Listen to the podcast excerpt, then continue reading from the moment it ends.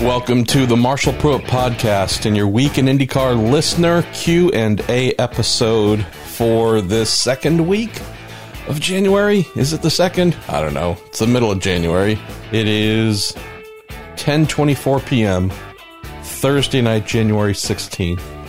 It's been a pretty crazy busy week in the Pruett household.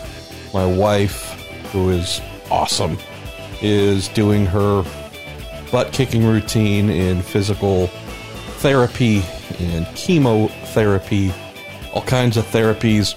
And we've got a heavier list of appointments this week. Tomorrow we have three doctor appointments in a span of two hours in two different cities. So, uh, fueled up this evening, and I'm hopefully not going to get caught in any speed traps uh, or won't run any red lights. I'm going to try and be a good motorist, but it's been a really busy week. So I mention this because I feel bad that here we are at almost 10:30 p.m. Thursday night, California, and I'm putting the first minute or two of your listener Q&A IndyCar episode together. So I will I guess this is an excuse up front pretty tired, y'all. Like really tired. I was sitting there debating do I try and crawl into bed early or at least make some headway here while Mrs. Pruett is uh, enjoying well deserved bath and wind down from a very busy day. So I'm going to do all I can. As usual, y'all sent in a bunch of great questions and a lot of them. So I don't know. I'm going to go as long as I can or at least until she sends me a text and says, "Hey, idiot, come help me." So that's the plan for tonight. Going to mention a couple newsy-ish things up front. One of them being great news today that just across the bay, our man Mr. James Hinchcliffe celebrating announcing a new deal with Genesys, a cloud-based customer service interaction, such and such thing. Uh, actually, not too far removed from what fellow Bay Area guy J.R. Hildebrand has had with Salesforce, doing kind of sort of similar things uh, in terms of cloud based client services. But yeah, Hinch was Daly City bound doing this announcement. Hasn't said who he's going to be with for a team because he doesn't have that cinched up yet. So did I just say hinch and cinch in the same sentence? Yes, I did. Uh, where is he going to end up? As I wrote in my silly season thing a little while ago on Racer, would say Dale Coyne would be a pretty solid place to consider a landing spot. Rahal Letterman Lanigan would be another. We know that Bob's House of Race Cars they definitely offer a premium product, and there tends to be a price tag that is definitely high end. Not a criticism, that's not negative. Hey, if you can get people to pay it, charge it.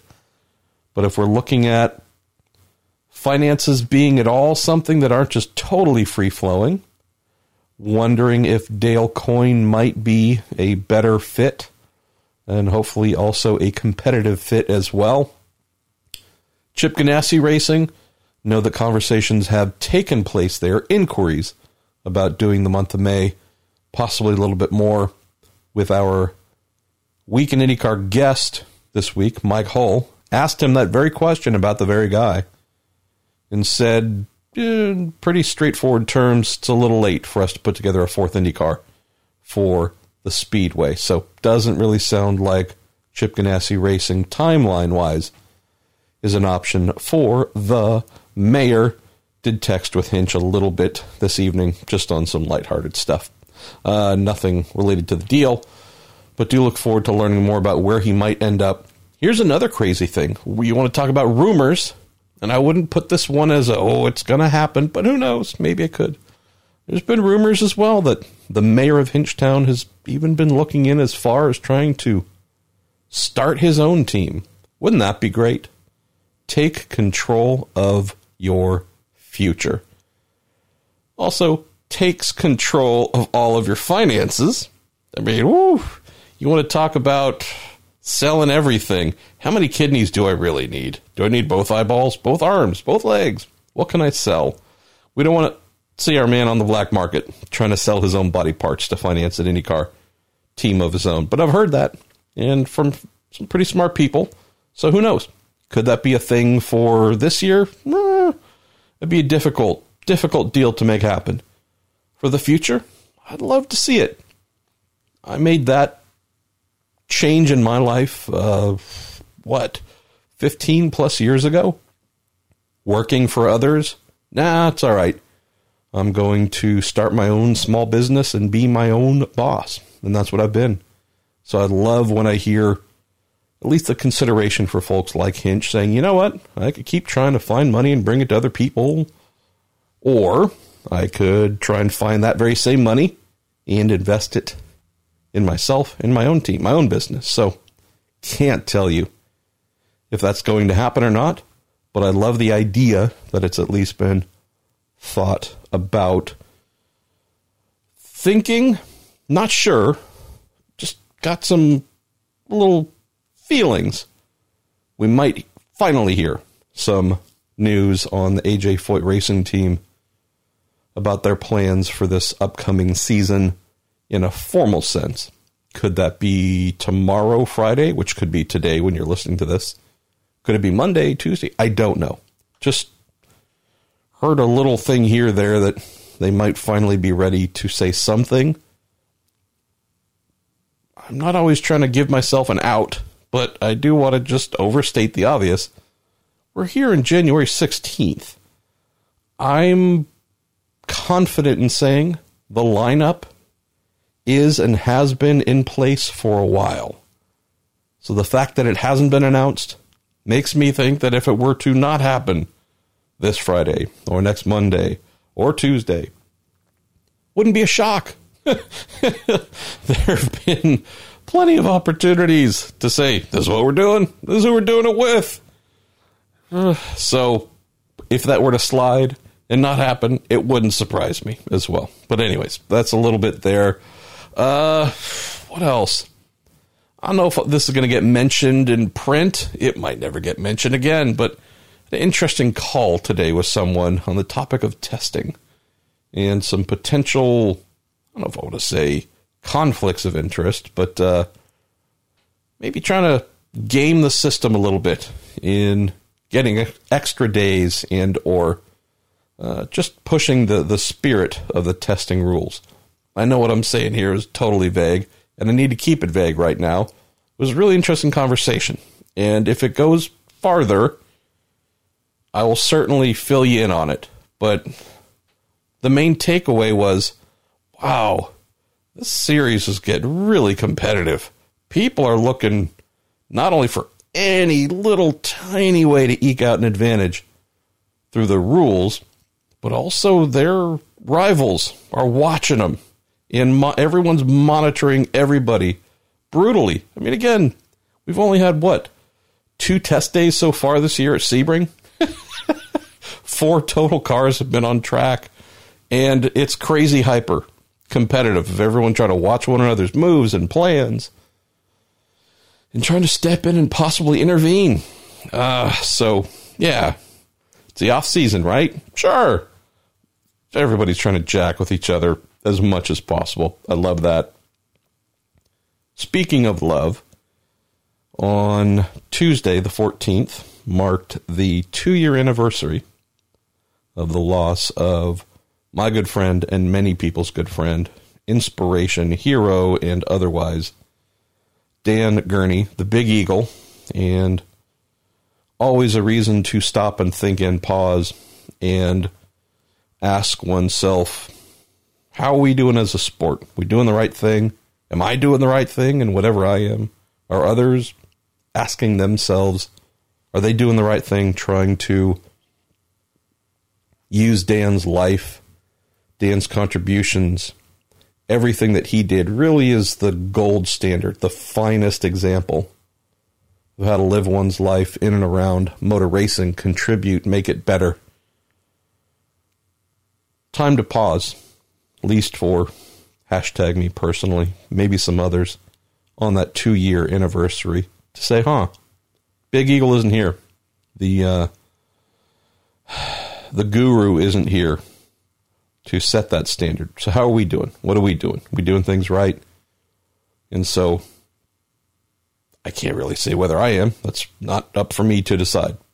But I know that in just reaching out as we do every month or two to Dan's wife, Evi, just to give her our love. She, in particular, has been amazing throughout this. What is this now? Four, 17 month cancer fight my wife and I have been in. My wife, in particular, um, she's been amazing throughout it. Uh, just lending support, uh, sending emails, sending gifts from my wife, just out of nowhere. Beautiful things show up. I mean, uh, again, I I hate to say that, keep saying this, but it never stops being true. I'm just a guy, I'm just a son of a mechanic. I just love racing. I've worked in it, and I type words and talk into microphones. There's really nothing major. It, seriously, what I do, who I am, it's pretty ordinary compared to those who do things that are really extraordinary, legendary, be written about, be remembered. And so to have friends like Dan freaking Gurney and Evi Gurney and Justin and Alex, and to have them collectively and individually reaching out, and Evi in particular reaching out and caring for my wife and sending her love and just it's a, it's a beautiful beautiful thing that never stops being surreal. And so she sent over a nice photo. Uh, I thought was really touching. Just sharing with you all here. This really isn't meant for sharing beyond this group in this episode, but she sent over a beautiful photo uh, where they had bought 36. That's uh, one of Dan's famous numbers, number he used to win the Belgian Grand Prix in 1967 in the first American built, American owned, American driven, American everything Formula One car. Uh, they bought 36 red roses, placed that in a nice little vase, and put that below a beautiful photo on the wall of the Big Eagle. And uh, everybody at All American Racers took about three minutes of silence, uh, I believe. Which you think about three minutes, that's a long time. And just spent some time in, in reflection. So, want to mention that before we get rolling here on the show that we're happy for Hinch, happy that positive things are coming, whether it's an RLL, a Dale Coyne Racing, a whomever racing I think he's going to be in a really good position, and I'm so happy for him to have found a new sponsor in Genesys. New for him, new for the sport. Pretty big opportunity here. Instead of having to scrape a little bit from this sponsor and that sponsor and make it happen, but barely, and also happen in a way that isn't maybe very sustainable. This feels like something that if it goes well, could build and become more. So, really happy for Hinch. Obviously, hoping that we hear more about the Foyt team and their plans, getting that finalized. Carlin Racing as well, which is on the clock to announce what they're going to do.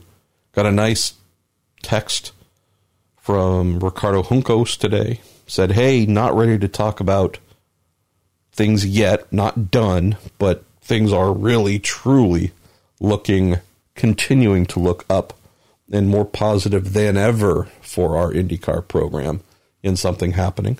So that is another thing I'm hoping to have to speak about here soon. And then obviously just thinking about the Big Eagle and what he is, what he was, and how some of us, hopefully many of us, try to live and work in his image because that's a pretty amazing thing to try and live up to. So let's do the two kind of normal pieces of business before we get going with your Q&A as we say thank you as always to Cooper Tires, the Justice Brothers, TorontoMotorsports.com, and Bell Racing Helmets USA. As Toronto Motorsports does every week, they give stuff away to you based on your questions from the previous episode that you post to the Marshall Pruett Podcast Facebook page. It's still really weird saying my name uh, like that. Uh, so, Eric M. Carlson, your question last week for our guest, Colton Herta, uh, talking about bringing back the IROC series again, which I didn't really answer a ton, but I answered a little bit. That got the most likes. That's the metric we use. Which question do people like the most? Give it the most likes, get the most up votes. And yours was the winner. So, Eric, send me a direct message. Give me your email address in that direct message, and I'll get you connected with TorontoMotorsports.com, who will ask you if you want a t shirt or a mug or some stickers or I don't know what, uh, Week in IndyCar stuff or the variety of other nonsense from this podcast that are good pals there in Toronto make for you all, and they'll send it your way. So, Eric Carlson, thanks, man. Great question. And to close our little cold open and get rocking and rolling into our warm Q&A brought to you, some of you may know that among the ways to contribute questions each week, obviously have Facebook, obviously have Twitter. The Reddit IndyCar group is the third, really the only other entry point for questions. And Matt Reckert, among the other, could be Reckhart. I'm not sure, Matt. I've never asked how I should correctly pronounce your last name. Maybe it's because folks know I'm the last name assassin and I destroy them. Uh, they're doing a pretty cool thing. They are trying to raise funds. They've been somewhat successful so far for the Serious Fun Children's Network. That in its that name might not tell you, but that's Camp Boggy Creek. That is Paul Newman's amazing initiative. Something uh, a retreat, a place where kids dealing with disease, medical issues, cancer, you name it, kids who are going through hell, go to a retreat, have fun, be a kid, play, all free, all everything. Josef Newgarden, our reigning IndyCar champion, is a big advocate and supporter of the Serious Fun Children's Network. So our pals at the Reddit IndyCar group are just trying to raise money to support it. Why? They're really good people. I know Reddit might not always be the place that you think of as the finer members of society uh, congregating there. Well, I can tell you that on the IndyCar group, they do good things. And so they're certainly would love if you have an interest to donate some money to the GoFundMe page I've put together trying to raise about $5,000 just to give to the Serious Fun Children's Network. Or if you want to volunteer some time, if either of those things move you, just know that if you visit reddit.com forward slash r forward slash IndyCar, there is information there on their off season charity drive. Good on Matt and the entire group for just doing the thing that I love to do. Uh, I'm crazy, crazy fortunate to make a living doing the thing I love. That's been the passion of my life. I get money to do this professionally. That's kind of silly. Um, my wife and I have been going through the craziest adversity of our lives, and thousands, truly thousands of people have helped, donated, just unbelievable. And I don't know. I just look at stuff like this and say, man, that's the way the world is supposed to work. I'm not trying to evangelize here. Just want to be really direct in saying every time that I see someone do good things like this, I am just so filled with faith and happiness. Because if you turn on the television or read news or hell, just hit social media, it seems like everything is falling apart. Everybody hates each other. The world is going to end tomorrow, and so on and so forth. You know, uh, it just really makes me happy to see. So, the Reddit IndyCar group. Uh, if you hit my I think I re- I think I tweeted it out. If you saw that, that might be a really easy link to get to. Otherwise, GoFundMe, is where they're doing this. Uh, and you can check out uh, the Reddit IndyCar Group's Serious Fun Children's Network fundraising effort. So there you go. All right, we're going to get rolling. What are we going to get rolling with? It's your questions. It's your questions. No beer tonight, by the way. Uh, I have a couple of drops of coffee. Ah, that's old coffee, but I don't know. I think coffee, I think it ages and gets stronger, right? Isn't that how it works? I don't know. Uh, it's a no no beer night for this Q and A episode. Why? It's ten forty four, man. Come on, I'll be falling asleep. I'd be snoring like a fool, and that's I'm pro- probably already putting you to sleep. So all of the misspokings, not a word, but let's go with it. All of the just flubbed lines, all the mistakes I make, there's zero credibility in me saying I've had something to drink. That's the to blame. It's just me sucking. So there you go.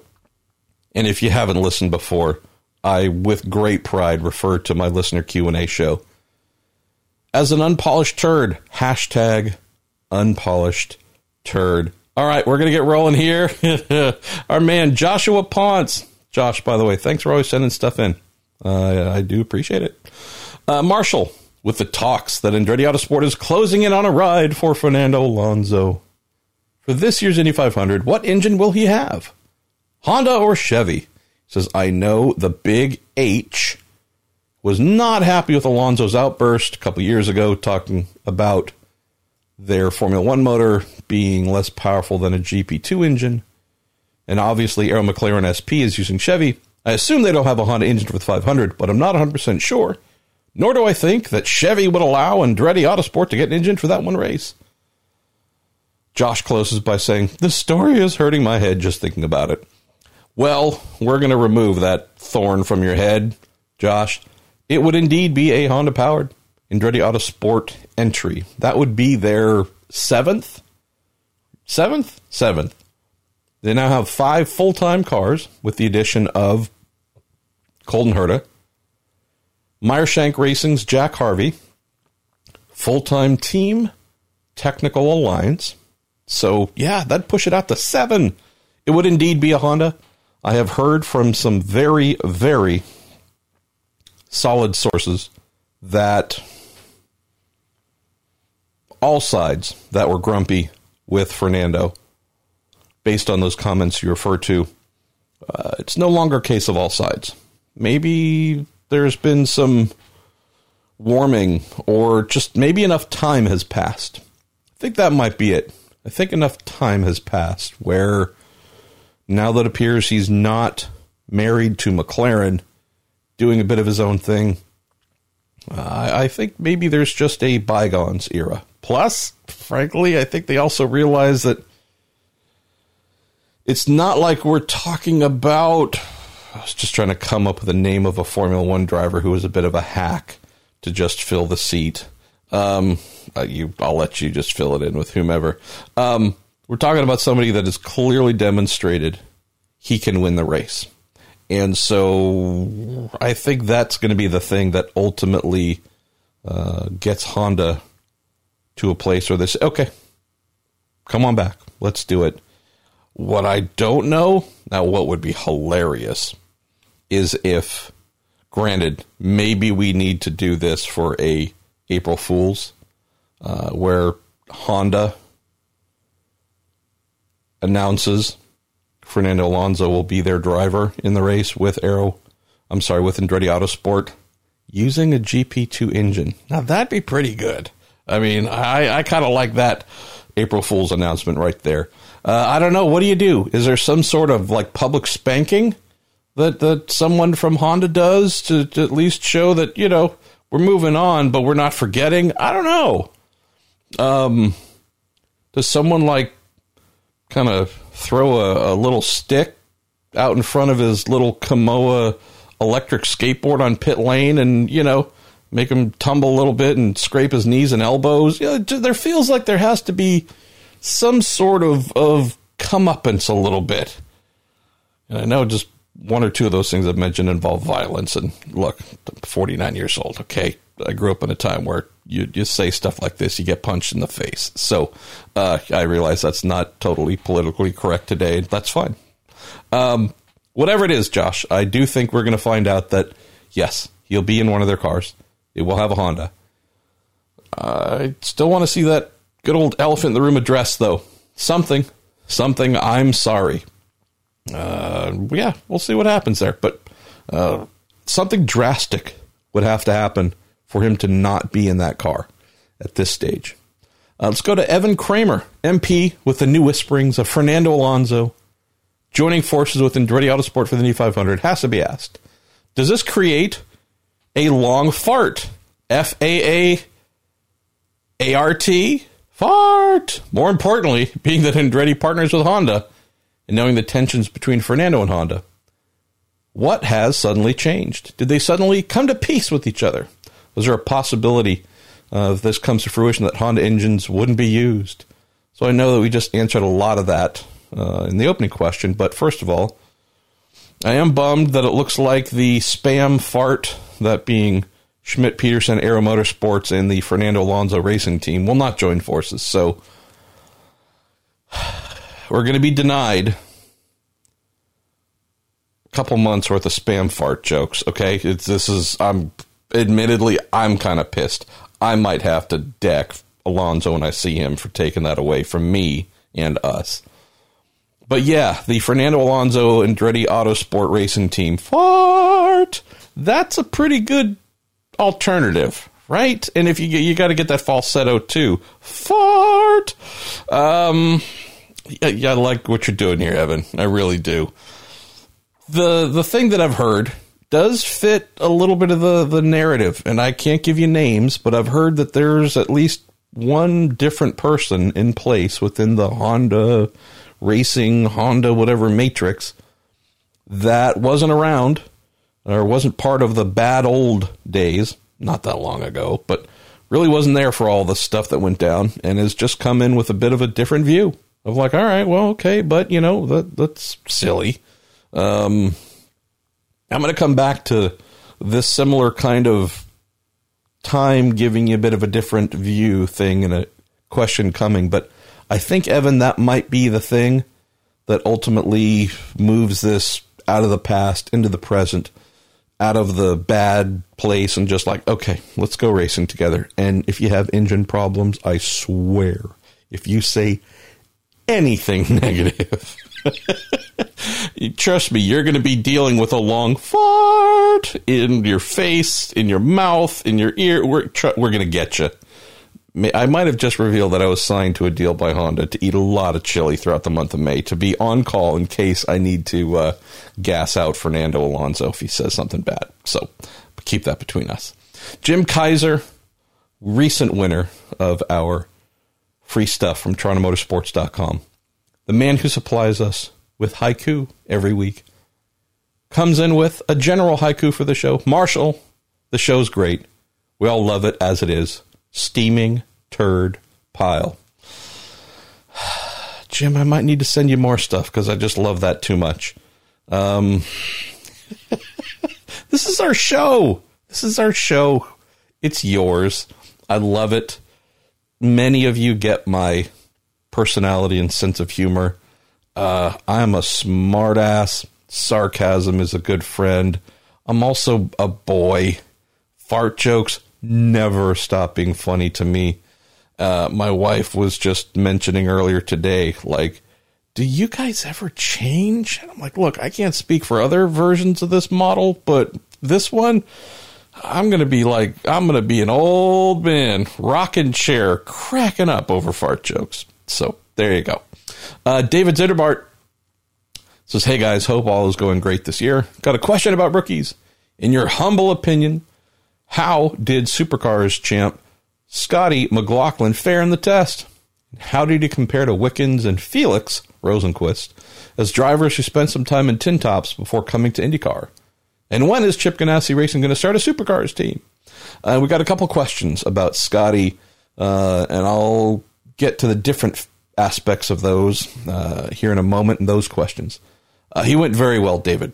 Uh, he went super, super well. He was within uh, one second of Rinus VeeKay, who was fastest on this Monday test day.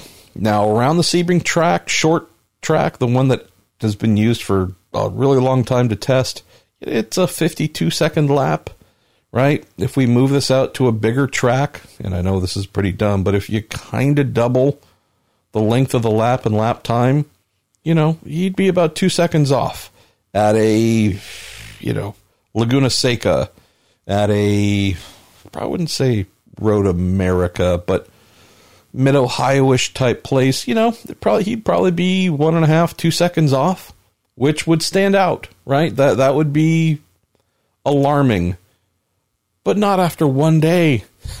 the guy, the guy has not driven an open wheel car in ten years. He's still really young. He's 26. Last time he drove an open wheel car was a Formula Ford, 100 and what 20, 30 horsepower no wings, no anything, no tires. He did two races in Formula 4. I mean, this guy has no open wheel experience. Uh, 10 years. He's been in touring cars, V8 supercars. Uh, just saying, never seen the track, never this, never that. Uh, his, I don't know if he's ever driven a turbo engine before. Uh, just everything, brand new. The fact that he was only a second off of Rinus and three tenths, four tenths off of Oliver Askew. I mean, come on. Uh, and considerably faster than Sage Karam. Granted, Dreyer Reinbold team have been to a road course, and Obama was president uh, and was barely into his second term when they did their last road course race. It's been a long time. So it's not fair to say that he, quote, beat Sage. Uh, but they were faster. Nonetheless, it was super impressive. Uh, I would not throw in the Wickens and Felix comparisons in any way. Wickens and Felix were open wheel drivers, period. Uh, they might have had some sports car diversions. Wiki, in particular, you know, a couple of years there, uh, quite well in the DTM and all that. But you know, these are guys that are hardcore and have we're always hardcore open wheel guys.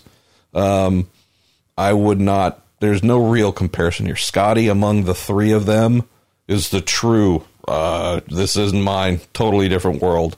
So he's the fish out of water. Wickens and Felix jumping into IndyCar and going to the front right away. It's what we expect. Not a surprise at all. Uh, as for Chip starting a supercars team, I just don't think he likes the time changes, so that's not going to happen. Uh, let's see. Tom Firth asking similar things. How was the test for Scotty? But anything to read into uh, maybe a future switch for their Australian supercars superstar? I will tell you until the day it gets announced. I don't know when or if it will, but there's always a reason when the captain does stuff like this.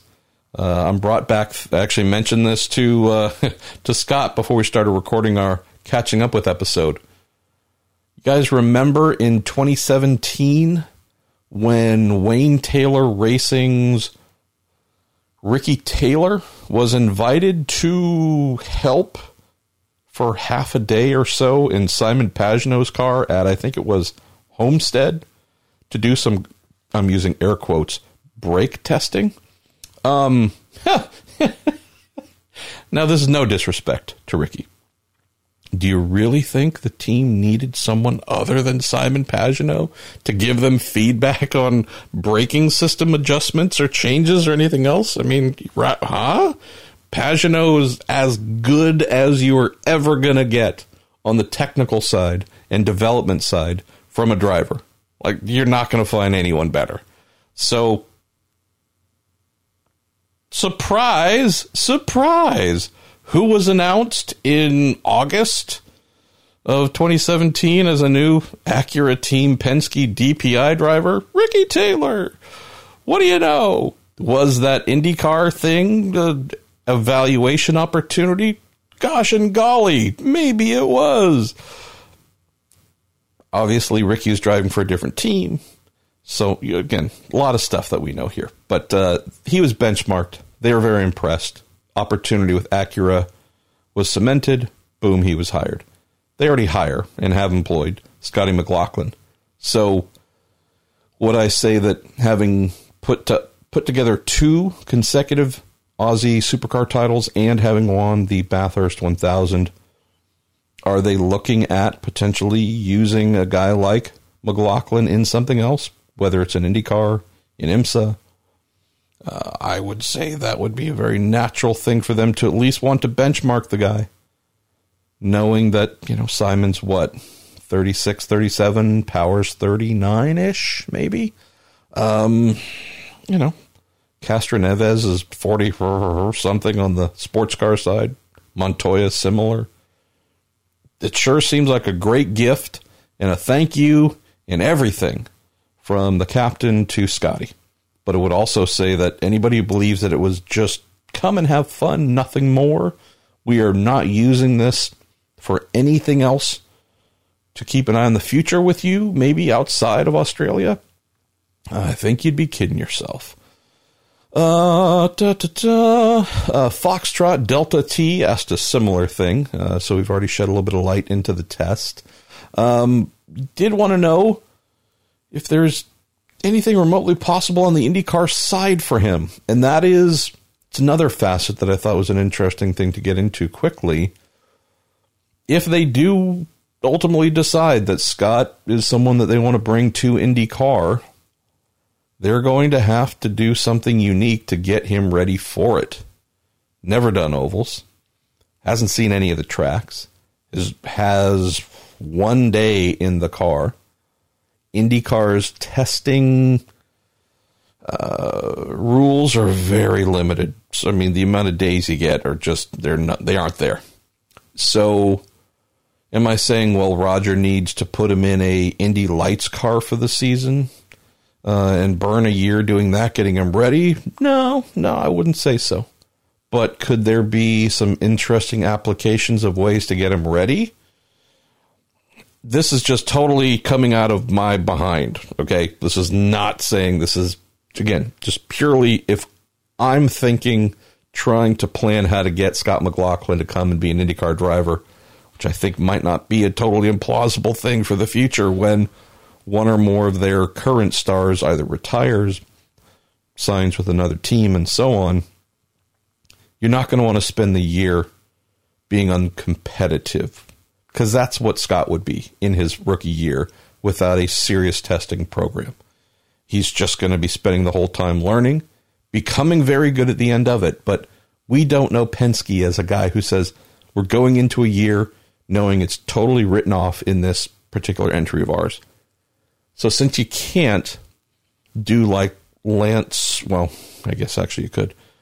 You can't do a totally custom. We're going to go to a bunch of tracks and test just nonstop with a guy using a current car, current engine, current everything. The rules don't allow it. Knowing that it would be very possible to buy an Indy Lights car, lease an Indy Lights car, uh, get a hold of a Panoz DP01 Champ car and a Cosworth motor. Probably buy some tires slash lease tires from Firestone, if not another brand. Uh, if Scott were to come and do this, Penske would want to absolutely start an intensive testing program. Call it a bit of a, a rogue testing program since IndyCar's rules do not say, oh, you got a rookie. Well, he's never been on an oval. She's never been on an oval. Here's 10 days. Go do 10 days on ovals. And here's 10 or 15 road uh, road course test days. Get your rookie ready. Um, this is something where they'd want to have to get, they would want to get creative. Could it be in a NASCAR type thing? Very possibly. Could it be in the sports car at a race here or there? It could. Just saying. Uh, they would want to get him ready. They would obviously want to do a ton of simulator time. That's great, but actual real hardcore driving, that's the thing they would need to do. They'd have to come up with inventive ways to do that outside of using a Dallara DW12 with a Chevy twin turbo V6 motor in it because the rules don't allow. Finally, similar line here question of what this test was about from photographs with film. Great name. Uh, did he make any impressions? I was texting with Josef Newgarden, who was really impressed with him. Um, some others that I've spoken with, very impressed with him. Uh, the other drivers who are on track with him were very impressed with him. So he did make an impression. Uh, I just I've been convinced for years now that this guy has something truly unique that would transfer into IndyCar, sports cars, whatever. I hope we get him. I really hope we get him. Uh, let's go to apropos of something. Hey, Marshall, I want to pitch this idea of combining uh, the idea of combining removing the Indy Pro 2000 series from the Road to Indy ladder and addressing the need to bring more of an esports presence to IndyCar. Hashtag me personally. I see a lot of potential in making the bottom rung of the Road to Indy an e racing league and giving the winner a scholarship into a USF 2000 team. Stream the races with commentary. I think you'd have a lot of interested viewers. Happy 2020 to you and best wishes to you and your wife. Well, thank you. Uh, hmm. I don't dislike the idea of having a entry level esports connection with the road to Indy, but not replacing anything. The road to Indy itself serves a very significant and defined purpose, and that is for those who drive actual vehicles, carts in particular, on motor racing circuits the first step of the road Indy being USF 2000 is meant to be the first quote car. I guess we, for whatever reason, carts aren't considered cars. I mean, they're tiny, uh, but anyways, um, USF 2000 really is meant to be that first highly educational step on the ladder, and it's a place where what you learn there, the real world education from all the mistakes you make in the working with people and working with your mechanic and an engineer type and doing all kinds of real world things. The good things that happen, the negatives, the getting yelled at for doing something wrong, for crashing, the yelling at someone, having an outburst, and embarrassing yourself and pissing off your mechanic who throws down his or her tools and says, F you, work on your own car. You don't talk to me like that. And the giving attitude to the chief steward and the, you know, uh, all the things that take place in that first year, that first year or two at that entry level on the road to Indy. This also applies to you know, first step or two in sports cars, and I'm sure NASCAR and other things too. It's that real world thing that really gives the best best benefit. And so I love to see some sort of hey, if you're interested in esports, then we're going to come up with something that actually has you uh, learning as much as you can in a virtual world in tandem with your real world brothers and sisters competing, and maybe there's a link there, but I would not at any point in time consider adding an actual formal esports tier to the road to Indy. In parallel with something right next to it, great. Uh, knocking out a level and inserting it, not a chance. Because the education you need, this is the foundation. This is the foundation point in your young career that will hopefully become your long career, where sitting in a simulator at home or in a an arena, it's not going to get you the things you need. So I don't dislike the idea, just I would modify it if I was the guy making decisions, but I'm not because I'm the guy at 11:08 p.m. on a Thursday night talking into a microphone in my office. Uh, and my voice is getting a little hoarse, so I'm going to drink something. Let's go to Eater Flowzada. In the last decade, you started and grew this podcast, and it became a reference for IndyCar and their fans. Also, drivers like Hinch, Rossi, and Daly, and even Formula One followed the trend and made their way to this audio format. What do you think will be the next media trend on IndyCar and in motorsports this new decade? What new things will you like to see added to the motorsport coverages in the years coming? Wow. I need to read ahead more on these questions. I try not to, so actually they hit me and I try and think of what I can instead of sounding all rehearsed and studied and prepared. Um, that's a great question. I don't know what's going to be the new media trend. I really don't. It feels like, tell me if I'm wrong, but it feels like we almost got too much I don't mean full traditional media coverage. I just mean I really struggle to stay on top of who's doing what and saying what and going where and did this and did that and plan this and announce that. I realize that I cover both IndyCar and sports cars, so maybe my brain's a little more fried than others, but it just seems like maybe there's just a conviction of me maybe this is just revealing that uh, uh, I'm not as smart or as good as I, I really need to be.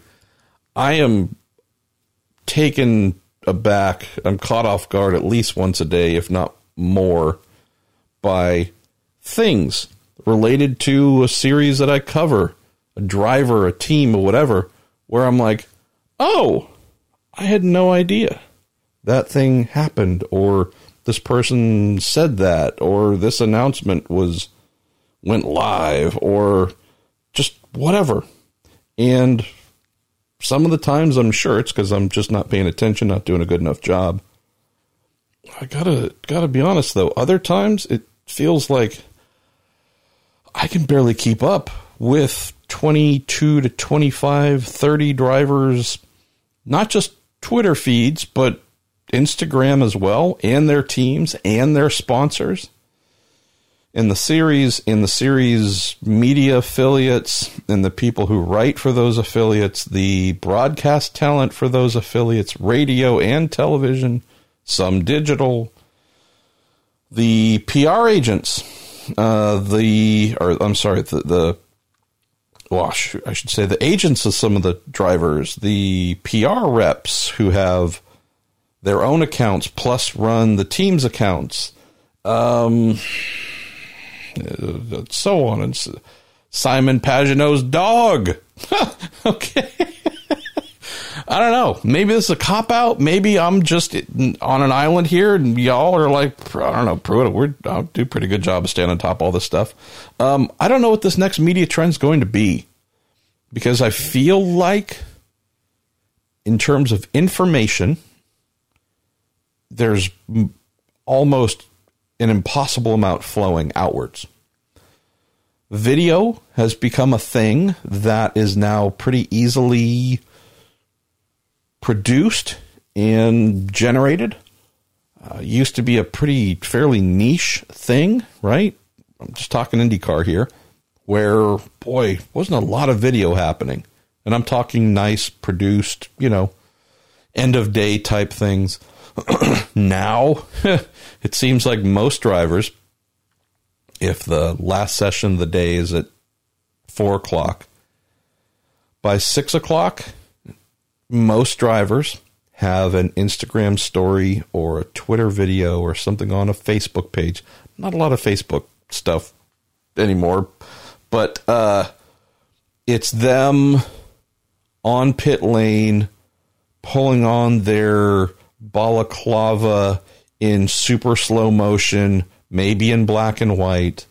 It is some sort of jump cut to the the track's name on whether it's a, the billboard or the sign or the little statue or whatever and it's a cut to a mountain in the wherever that gives you an idea of the general location you're at and then it's a cut back and it's the 8 X slow motion sliding down into the cockpit, and then it jump cut to wow, wheels spinning, tire smoke, burnout, uh, and it's like it's like there's a template of okay, here's the slow motion video of the driver putting on their crap and getting into the car, and here it is burning out and pulling away, and okay, um, so I don't know.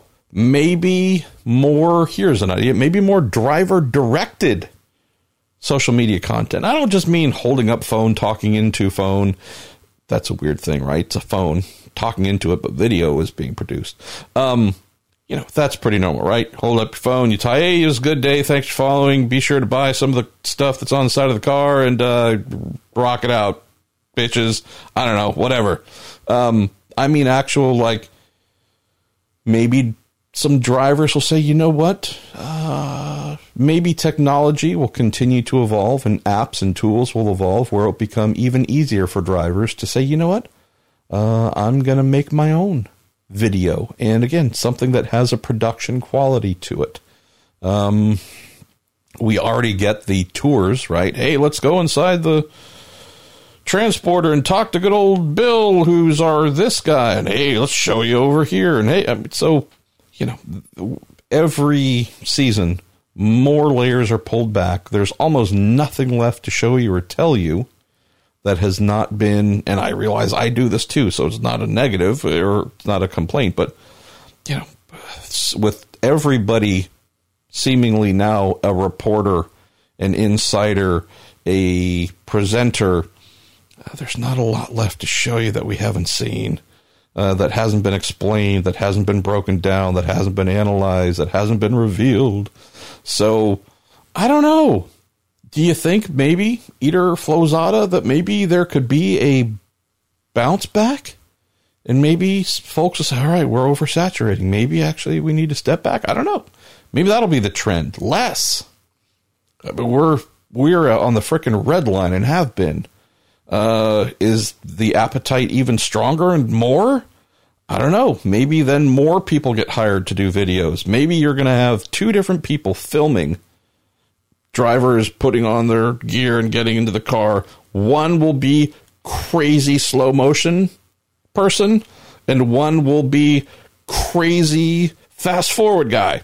So, depending upon your like, you can watch super slow motion action video, two, three minutes of all the crap we normally get. Then you get the other one that goes by in two seconds. Uh, so I don't know. I'm not sure if we need more staff to crank out more, or maybe exhaustion will be the thing. Or folk, okay, you know what? Tell us less. It'd be okay. Um, as for things I'd like to see added, that's boy, that's really hard as well. Um, you know, here's something I'd love to see added, and I don't know how I explain this properly. So, video has become the thing again, kind of oversaturated. You're going to get it over and over again. You know what everybody thinks at all times. Everyone's going to talk into their phone. Everyone's going to be filmed saying something. So you're going to get all those packages from everybody. Got it. There's a layer of artistry that continues to rise every year that does not actually get seen as much as it should and that is the photographers. And I realize I'm a photographer as well. So, not saying this to try and, I don't know, I don't really shoot that much anymore, to be honest. I, I've gone from being a photographer to a guy who owns a frightening amount of camera gear that doesn't get used.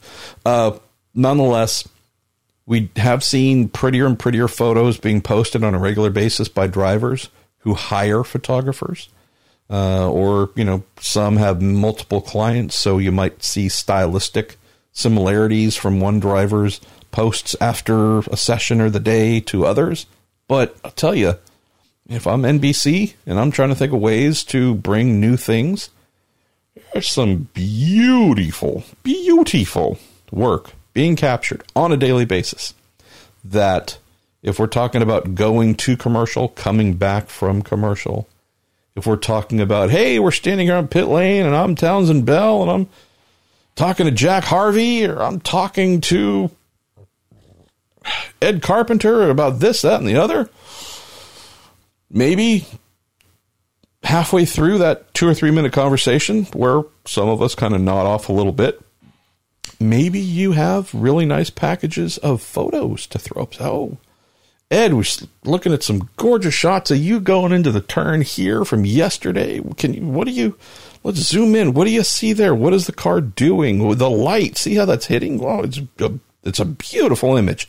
Do you see that light? Does that light hit you and do you register it when you're going 200 and something miles an hour? I don't know. Uh, that's maybe an area where beautiful, additive, creative content that you get to see some of on the good old Insta and whatever else on social media, but you don't, it's really not brought into households. I think that might be something. So thanks for the questions. I think I failed in answering most of them, but it's kind of the norm. Going to go to a practiced observer with single seaters moving towards semi closed or even fully closed cockpits. Could driver refrigeration become an area of road relevant development? Even if all cars become autonomous, they would still have people in them who need to stay cool.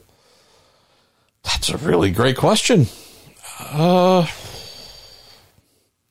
I think this could be could be an area where, depending on what IndyCar does with their next chassis, how enclosed the cockpit becomes, I think this genuinely could be a tech transfer item. I know from an ancillary standpoint, all the systems built in and around the tub that support the engine and or are fed by the engine, uh, or you know whether it's a hydraulic or this or that, so, you know, a lot of subsystems in and around the tub uh, that to just make the rest of the car work. This might be an area. You know, I, I don't know what it would be, but I, I do know that this might be something where, uh, depending on how closed, as you mentioned, there could be a need to do more than just have a ram air effect coming in at the base of the aero screen or a little NACA duct or periscope scoop or something. This might be uh, definitely might be something to consider. It seems really smart to me. Uh, I'll throw this in as well and just talking road. So obviously, driver's helmet has vents and ducts for air to flow in to keep the head cool. We know that we're talking the what the three main areas in the body that does heat exchanging, it's the feet, the hands, and the head. So as you get hot, those are the three areas that act as a radiator to get it out. With that helmet on and the padding and everything else, you're blocking that from happening. So that's why we have the vents in the helmets that are meant to be fed air at a high rate of speed to help flow it through and cool the driver's head, therefore keep their brain happy and body happy. This could definitely be something where you go, okay, uh, should we look at seats? Right? You look at some road cars, you know, have uh, whether it's heating that can be brought in, heating elements, or even cooling. So, yeah, on top of the overall environment in the cockpit, a practiced observer, I'd say we might also think about maybe the seat could be something that could be used. Look, if you can buy a Dodge and the cup holder has an option for you to either turn up the heat or turn it cold based on the drink. I figure if you can get that in a Dodge, you should be able to get that in a Dallara with your seat. So there you go. Uh, Joe Secchi 100. Hey there. Don't you think Marco Andretti, the co owner of the Andretti Autosport entry, is letting his team down by hiring a subpar driver? Jesus. There are better drivers than Marco Andretti on the market. Uh, yeah, I wouldn't argue that. There's not a lot of drivers that are better than Marco on the market, uh, just because there aren't a lot of IndyCar drivers on the market. Um, you know, this is just one of those uncomfortable things, right? Y'all have probably heard me say many times, I really like Marco as a person. Really. Yeah, he and I, I enjoy my relationship with Marco. I don't get called to hang out with Ice T and Kevin Hart and everyone else and Ludacris, so, you know, let's be clear. Uh, we're not like that. But, anyways, I dig the guy. I have seen him do things in motor racing vehicles that most of you probably haven't. This being more on the sports car side, that were just jaw dropping. Like, oh my gosh, this guy is going to just destroy the world. He's so good. I don't know where that guy went. I don't know where he went. I don't know if he's gone. I don't know if he's on permanent vacation. I don't know if he's waiting to come back. Let me do this. I rarely do this during an episode. And if you're now saying, what is that thing that you really do, Marshall Pruett? Think. Offer quality. Eh, fairly accurate, uh, I would say, on both assessments. All right, let me close the tab where I was reading that Cardi B's pledge to seek Nigerian citizenship sparks rivalry. Uh, yes, that, uh, yeah, no comment necessary uh, on my reading habits. Let me look here. Let me actually take the time. Like I said, this is my unpolished turd. I'm not going to edit this out and clean it up and sound really cool and and polished. Uh, let me pull up Marco. Was it 2013 where he had his year of years, where he mentioned going to the UK and working with Rob Wilson? 2013. So in the off season of 2012, the end of the year, he finished 16th, and that was dreadful. So he said, "Okay." Uh, his teammate Ryan Hunter-Reay won the championship. So we know that back then in Andretti Autosport, Chevy powered. Uh, Chevy was the engine to have at the dawn of this new engine formula starting in 2012. Uh, we had Ryan Hunter-Reay win the freaking championship. He didn't win the Indy 500 either. It's not like he got a crazy points boost. He did well, but you know. Anyways, won the title. Marco finished 16th. Had one podium. Iowa, second place. Good on him. Lots of not good stuff wasn't pleased with himself, said, you know what, I can do better. Went to the UK during the off season, spent some time with renowned driver coach, guy who used to race in Indy Lights, Barber Saab, guy by the name of Rob Wilson. Didn't get to IndyCar, wasn't super well known as a, a you know top tier racer, but there's no doubt that he had super skills. Went, learned, worked, trained with Rob, came back, holy crap, podium at St. Pete, podium at Brazil, fourth at Indy, uh, what, top five, top sixes at Texas, Detroit, uh, Toronto, Sonoma. Didn't win, but was pretty darn consistent. I'm looking here and what, 1, 2, 3, 4, 5, 6, 7, 8, 9, 10, 11, 12, 13, 14 races inside the top 10 and the majority of those were more like top seven. So, Guy just really, while still very young, said, I can do better. I can learn more. Let me go do that. Did it. And then we kind of didn't see a whole lot of that afterwards. Fell back to ninth the year after, ninth after that, 16th the following year. Uh, what, 12th, 9th. Last year he was 16th. I don't know, man.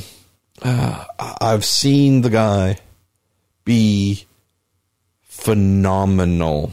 This guy has the the potential to be at least a one-time champion in IndyCar. He's demonstrated that potential. He's only demonstrated it once though, and that's the frustrating part because 2013 wasn't a fluke wasn't all gifts. The guy did the work. The guy was really competitive. The guy really found something different, but it wasn't lasting. And so now, what his first year in IndyCar was 2006. Wow. Uh, I like Marco. I root for Marco. I hope that things go well for him as we continue to say too many times in recent years without significant changes or improvements, or I'm going to do this thing different, like he did when he went and uh, trained with Rob Edwards, Rob Rob Edwards, good lord, Rob Wilson. Um, why would you expect things to be any different? Because you hope, because you want. Look, man, I hope I wake up tomorrow at 150 pounds. I mean, you know, if we're just talking hope, yeah, hey, sure. If that's going to be the sum total uh, of my effort, well, then, you know, I guess I can't really be too upset if it doesn't happen. Has Marco done anything phenomenally different during the off season um, to get where he would be better and get better results, better everything, better, better, better, better, better? Um, if not, I, I can't argue with your your line of questioning here, Joe Secchi. So I want Marco to have a great year. I'm probably one of however many who do. I just if you made a significant change, you maybe have a reason to expect a significant change in the results. If you haven't, you shouldn't. Uh, Genico won. If the split didn't destroy American open wheel racing, Driven would have. My favorite movie. Not my favorite movie, but yeah, I mean, it's the best ever. I finally had a chance to watch it, and wow, it was worse than my wildest expectations. I Told you. I'd still recommend it though, out of sheer amazement, someone would greenlight that movie for production. It's there is no racing movie that truly falls into the category of a hate watch. There are some bad racing movies. There are some dumb racing movies. There are some childish racing movies, Stroker Ace, and this. Yeah, I mean, again, there's there have been a lot of bad racing movies made. This isn't a bad racing movie. This is. This is the worst. Not the worst just from a ranking standpoint.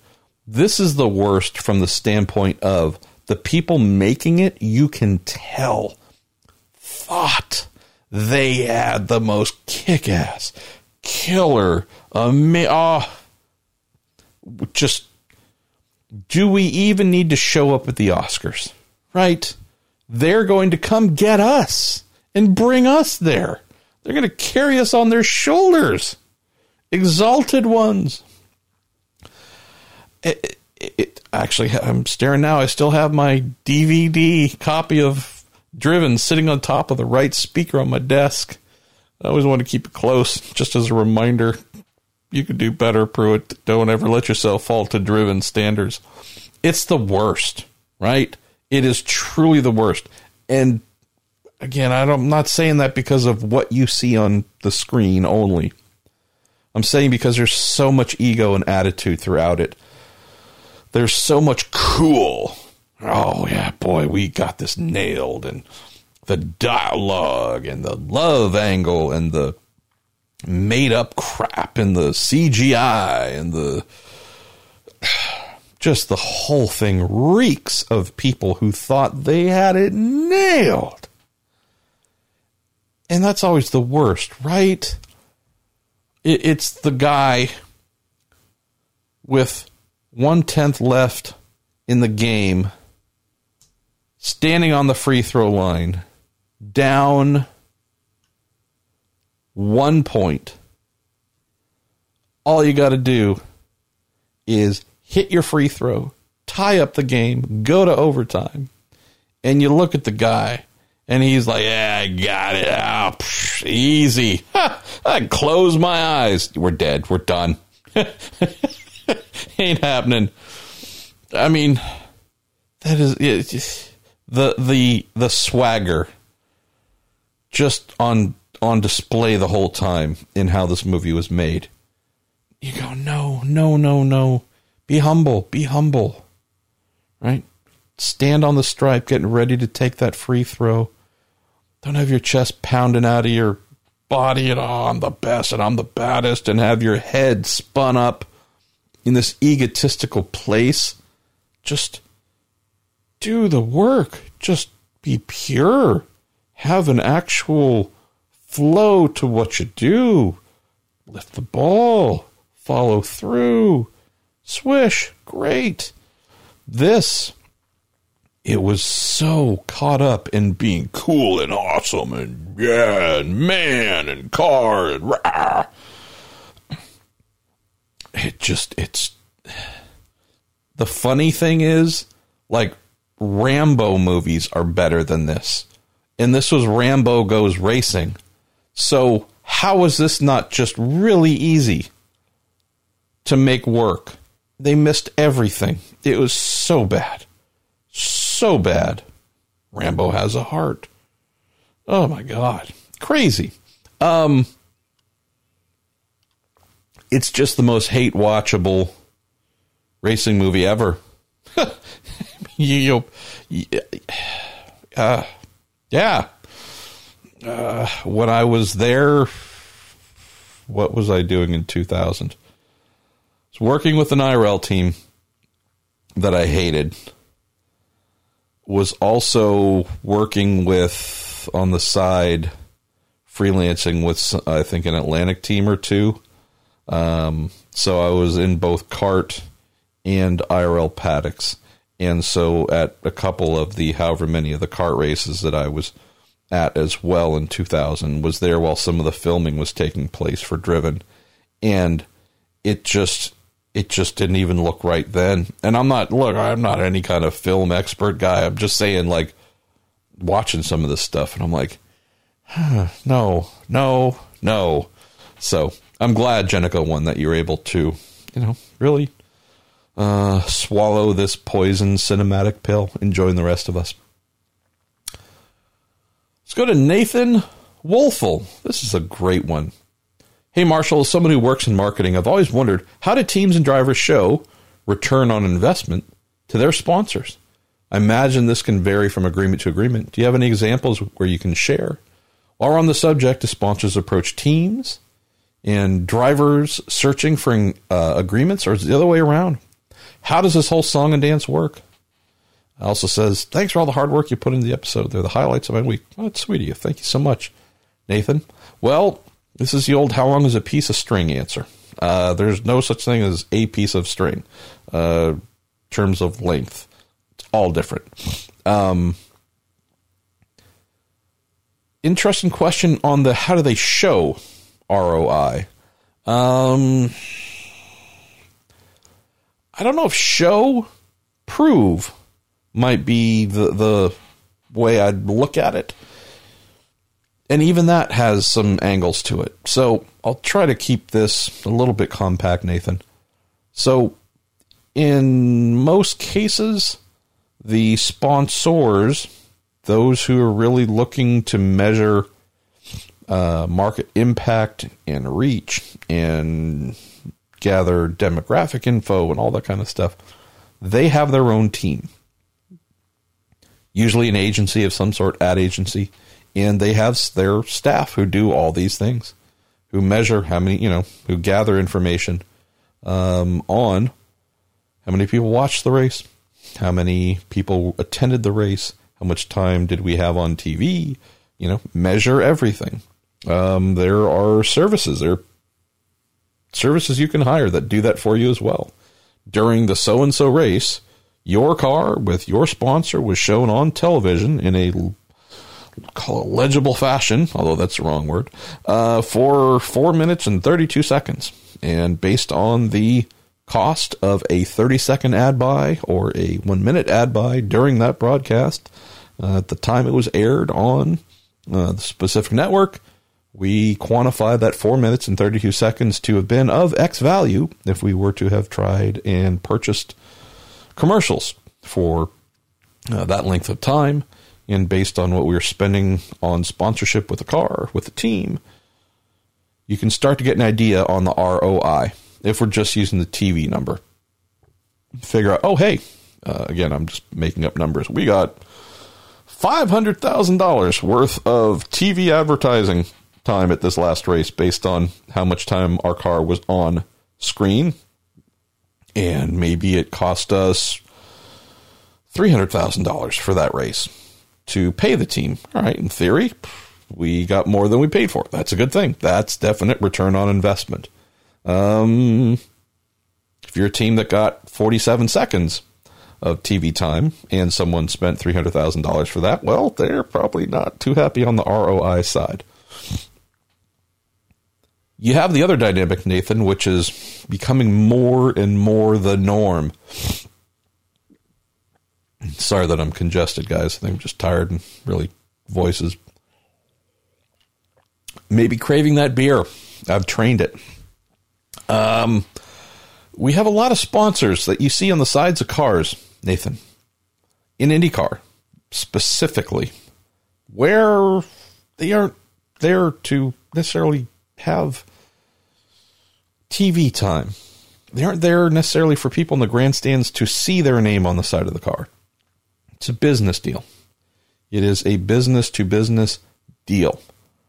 The connections made through the team by the team. That's where the ROI takes place. The we are a shipping company and you brokered a deal for us with a major auto manufacturer involved in the series and a major retailer. I mean, these are, again, we signed $70 million in new business deals as a result of B2B that you've created in our affiliation with you. And your commission slash cut is, whatever that number is, is a good one. And that is the reason that we're involved. And we also have our name on the side of your car. That's great. The name on the side of the car, that's gravy. Nathan. That's total gravy. Great. Fantastic. It's free, basically. Uh, that's not why they're there. They'll use it. They're not going to say no. But that they're not actually paying to put their name on the side of the car to market and promote themselves. It is a bit of a, a, a page 12 sub chapter 4 paragraph 9 oh, and by the way, we're going to do the B2B and this is great. We're going to, our name's going to be on the side of the car too. All right, cool. It doesn't really matter. The, of course, if TV ratings are bad, I'm sure that would have them saying, all right, well, maybe this isn't as cheery as we had hoped, but they're not going to be swayed by how many people are or are not in the grandstands or how many people tuned in because that's not where the value for what they do is coming from. Um, so yeah, on the sponsors approach teams and drivers, or vice versa, it's almost always teams and drivers going out searching. Very rarely do you get a sponsor, a comp. I shouldn't sponsor. It's a company. R- fairly rare when you get a significant company or even a lesser known company with significant interest in wanting to spend money in IndyCar. Um, it wasn't always the case. It used to be a case where lots of people were showing up at the paddock trying to find people to do business with because they wanted to get in, wanted to get their name on cars, wanted to be involved. Big buzz. Has been that way for quite a while. Uh, and I wouldn't say that's an IndyCar thing. It's just, you know, racing is no longer the shiny new thing to most Americans, most businesses. Um, there was a fun thing, and this is a little bit well known on you know the inside of the sport. Believe David Letterman when he was aligning himself with Bobby Rahal did this. So every now and then you would see in the back of racing magazines, yes, the they still exist, uh, but there used to be a lot of them you'd see in the back of, of racing magazines every now and then. Well, the first thing you'd see is you see a lot of ads placed by people saying, Hi, we're a team. We really need money or we're really looking for sponsors. Uh, give us a call if you're one of them or can help us get one of them. The rare ones, though, were the we are a significant sponsor. We are interested in sponsoring a team in in this case, it was IndyCar, the CART IndyCar series. We are interested in receiving your proposal to help us decide which team we should spend our money with. No name of the business, no name of the sector, just presented as look, we want to be here. We're trying to do our due diligence. We don't know all of you or maybe any of you, but we're trying to educate ourselves who can offer what and what's going to be the best deal for us. But we're serious. We want to spend our money and be a primary sponsor in IndyCar. Please send your submissions to, provided the address. Believe it turned out it was Letterman and Rahal. Um, just trying to find out what their their rivals were uh, setting the target at for annual budgets and what they are offering. And um, I, again, I could be wrong. Maybe it's a wife's wives' tale, husband's tale. Uh, I know that part is true. I know that this is true. It did happen. I'm sure it's happened more than once, but I do know that this did happen. I remember it when it did happen. Uh, but the whether it was truly the Rahal uh, Letterman connection again, that might be wrong. But uh, I just love that idea where there were apparently enough teams, plenty of teams that were you know so interested and desperate that uh, they sent all their marketing info and dollars, and this is what it's going to cost you for the year, and you're going to get this and that, and you're going to get this location and this size, and you get so many tickets and complimentary thises and that's, and you know, basically got everybody's. It's the equivalent of getting everyone's chassis setup information. You go like, "Ooh, people protect that stuff pretty heavily," but uh, y'all got duped. So. Um, that one comes to mind, Nathan. It's a bit of a fun one. Uh, thanks for sending it in, by the way. Uh, I'm not sure if you sent in questions before, but if not, keep it up. Christian Denevsky, who sent me a LinkedIn request, which I accepted. Uh, Christian, for the listener Q&A, if it's not already recorded, how much of a role do you think Aldo Costa will have in the development of the new IndyCar, and do you see his input being impactful in hopes to avoid a similar introduction to that of the DW12? Aldo Costa, for those of you who do not know, super veteran of motor racing, designer, engineer, you name it. Most recently was with the Mercedes F1 team and kind of a, I forget his exact title, but kind of design, performance, quality, oversight, management guy. Uh, he's moved to Dallara.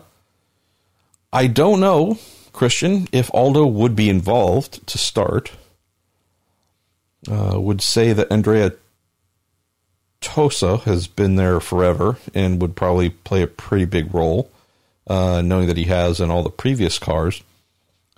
Don't want to get don't want to repeat too much here because I answered something a little bit similar to this not too long ago in the show. It wasn't Aldo Costa related, but it was on the uh, pitfalls of the DW12, which was hot garbage uh, when it was designed, released, and in its first couple of years of competition. That I blame Christian on IndyCar. That really truly was IndyCar's fault.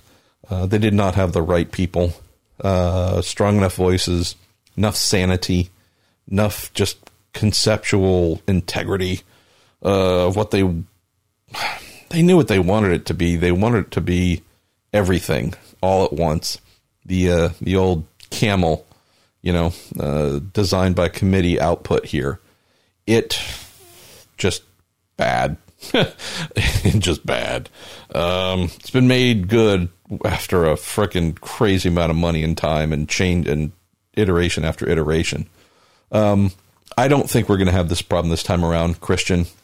Uh, the people at IndyCar on their engineering side aero side, technical, engine, just systems, safety, boy, they're really good and really smart. And I'm not just saying that for the sake, I mean, truly, they are very good at what they do. Uh, Jay Frye has assembled a pretty sharp team there. And that's the layer on top of Dallara. Dallara has a lot of really talented people, really talented people. And so Dallara made the car they were asked to make. And they also wanted to please and said yes to a lot of, oh, yeah, we can do that. Sure, yeah, we can do that. And, you know, wasn't enough pushback, I would say, in some areas. Like, look, I know you love the idea of us being able to do that. It's just not going to happen. Come on. Um, better management, better ideas, greater experience, more depth of experience on the IndyCar side. I am confident is going to ensure the replacement for the DW12 ain't the donkey that we got and is going to be good and fast and sleek and futuristic and really high performance. Hopefully, that doesn't get derailed by a hybrid system that is too heavy and throws off the car's weight distribution and balance. And again, we'll. Uh, that's the only thing that worries me a little bit is if they continue to stick to their guns with hybridization is this car going to end up being so heavy that even the the 850 900 horsepower they want to start off with is not going to be enough to make it really you know outperform the current DW12 so uh, that's more just a general decision than lack of skill and talent and management and engineering oversight Christian so I don't know if Aldo's going to play a role, much of a role.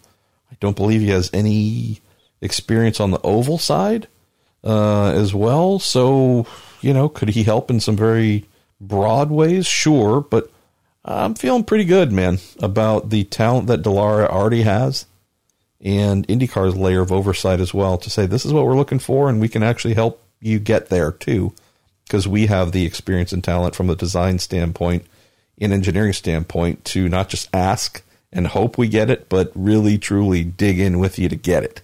So I like that. Uh, Philip Schmitz, Marshall, on the last podcast, you mentioned about previous paint schemes being done with Toronto Motorsports. Said, what about Tony Kanaan's 7 Eleven livery from the 2000s? This is in reference to our new updated 2020 Week In IndyCar logo. Um, wasn't done with Toronto Motorsports, it was done by Roger Warwick. Roger's my artiste. Also, Toronto Motorsports as well. Um, yeah, that's not a bad idea.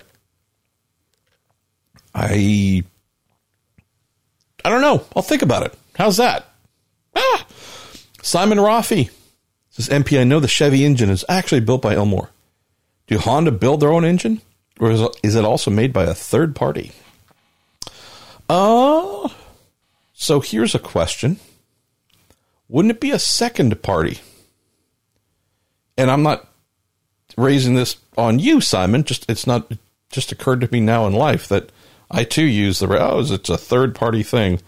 Well, if it's one party asking another party to do it, isn't that the second party? Not the third party? Is that one of those weird things? Those weird phrases like near miss? Oh, it was a near miss those two, oh, there's a, almost a midair collision. Thankfully, yeah, it was a near miss. As George Carlin said, wouldn't that be a near hit?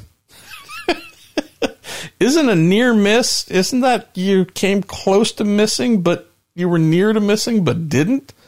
Doesn't that mean you actually crashed? Uh, don't you mean a near hit? Okay. So, anyways, sorry. I'm not drunk. You know that. It's just it's getting close to midnight. So is that second party? Maybe. I don't know. Uh, Honda does build their own engines. In, let's see, they are based, what, two, three, four, five miles from the Herta household in kind of, sort of, almost Valencia, California. Uh, Honda Performance Development created, uh, what, 1993 was their first year it is the competition arm of Honda North America, uh, not the arm of Honda Japan. So, yes, they make them here. As someone else asked, might have been you as well, Simon. I don't know. Uh, isn't why do you refer to the Honda engines as the Japanese and the Chevys as American when the Chevys are built by Brits and the Hondas are built by Americans? totally accurate. I'm just using the flag of the brands that most people would associate uh, with their nationality. But yes, uh, point being is in both England with Ilmor, and they also have um, a base in Michigan as well. That is where we, along with the uh, Chevy racing side as well, um, that's where the bowtie motors get made. And yeah, Hondas are made, designed, made, uh, serviced, shipped, and loved on in Southern California. Let's go to William Matson. Hey, Marshall. Hey, William. Can you provide us with any insight as to what happened to Zach Veach last year? Uh, he says in his first season, he put on a solid rookie performance, but he seemed to fall off a cliff in 2019. I got into this a fair amount in the last episode, Q&A episode, William. So maybe if you haven't had a chance, listen back to that. Mention that he and his race engineer, Garrett Mothersead really had a falling out. Um, not so much a I hate you, you hate me, but just they stopped being an effective working duo. And so the team made a change a little bit, what, past the halfway point of last year and swapped Garrett over to Marco's car, I believe, and took young Mark Bryant, very talented rookie uh, IndyCar engineer, and moved him over to Zach's car. Again, I believe. Um, and it certainly seemed to benefit both, actually. Uh, Zach in particular, his results didn't like go kapow, and here he is now in the top five. But just, I seem to recall him being more competitive, faster, higher up in sessions uh, than he had been, and it just seemed to be a positive thing. I would also say Zach made the majority of the mistakes he did not make in his rookie year, boy, he got him out of a, his system as a sophomore. It wasn't a great year for him. Uh, and this happens, right? The the proverbial sophomore slump. He had it. He made mistakes, hit things. Did we escape fire? Did we we we, we got past fire, I believe. But this wasn't a great year for him. And I'm looking forward to catching up with Zach to find out what he has done during the off season to look on the inside. Because, yeah, it's a guy strapped inside a car, but the car doesn't turn its own wheels, doesn't hit its own brake, doesn't accelerate, doesn't choose how and when to pass. These are all decisions happening between the ears. And so he had a lot of things not a lot, but it felt like a lot of things, a lot of decisions, a lot of little haywire, a lot of, oh, why'd you do that? Oh, why, struggled.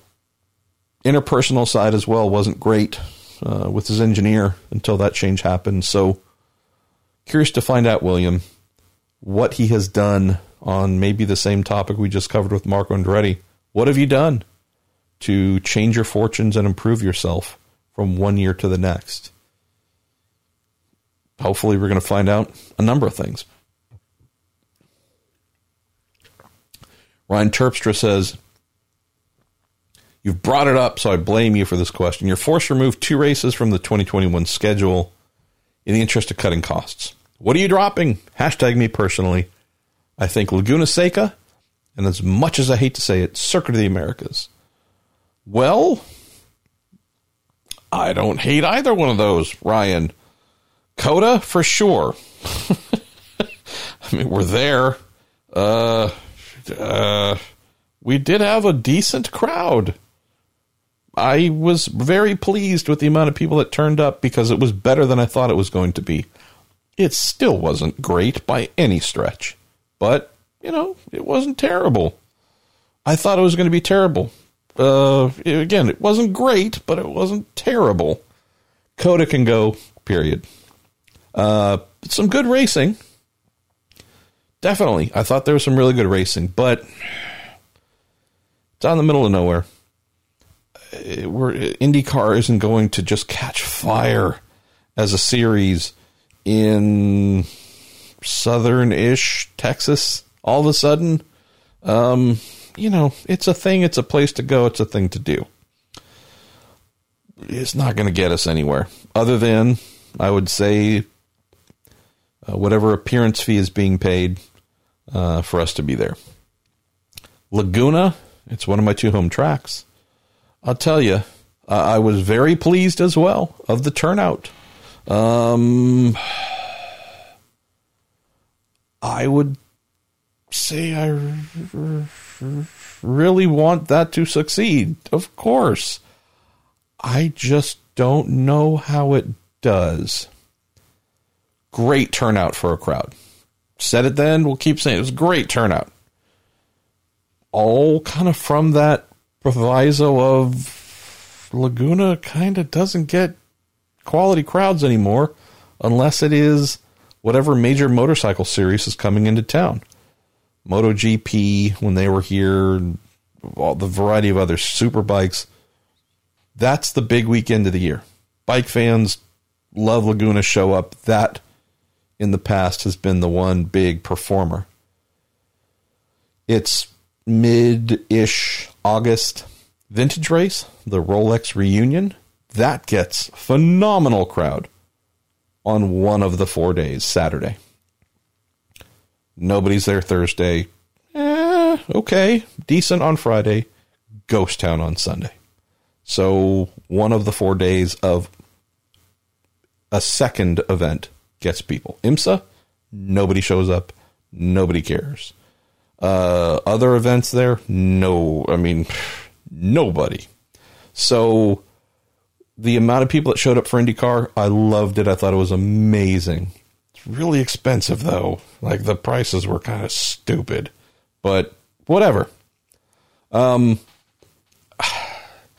I want to see, and I know you mentioned the 2021 calendar, Ryan. Got to see what Laguna looks like in year two. I hope they can adjust prices maybe to make it a little more friendly. I don't think the new management, uh, which is being directed by the county and kind of a behind the scenes pulling all the strings. I don't. I think they're going to try and look for all the ways possible to make more money instead of try and grow that event. I think I fear they're going to try and squeeze more money out of people and therefore possibly have folks that paid whatever the number was for a ticket uh, this past year get the chance to re up and look at it and go, huh? That's my fear. Um, if there's an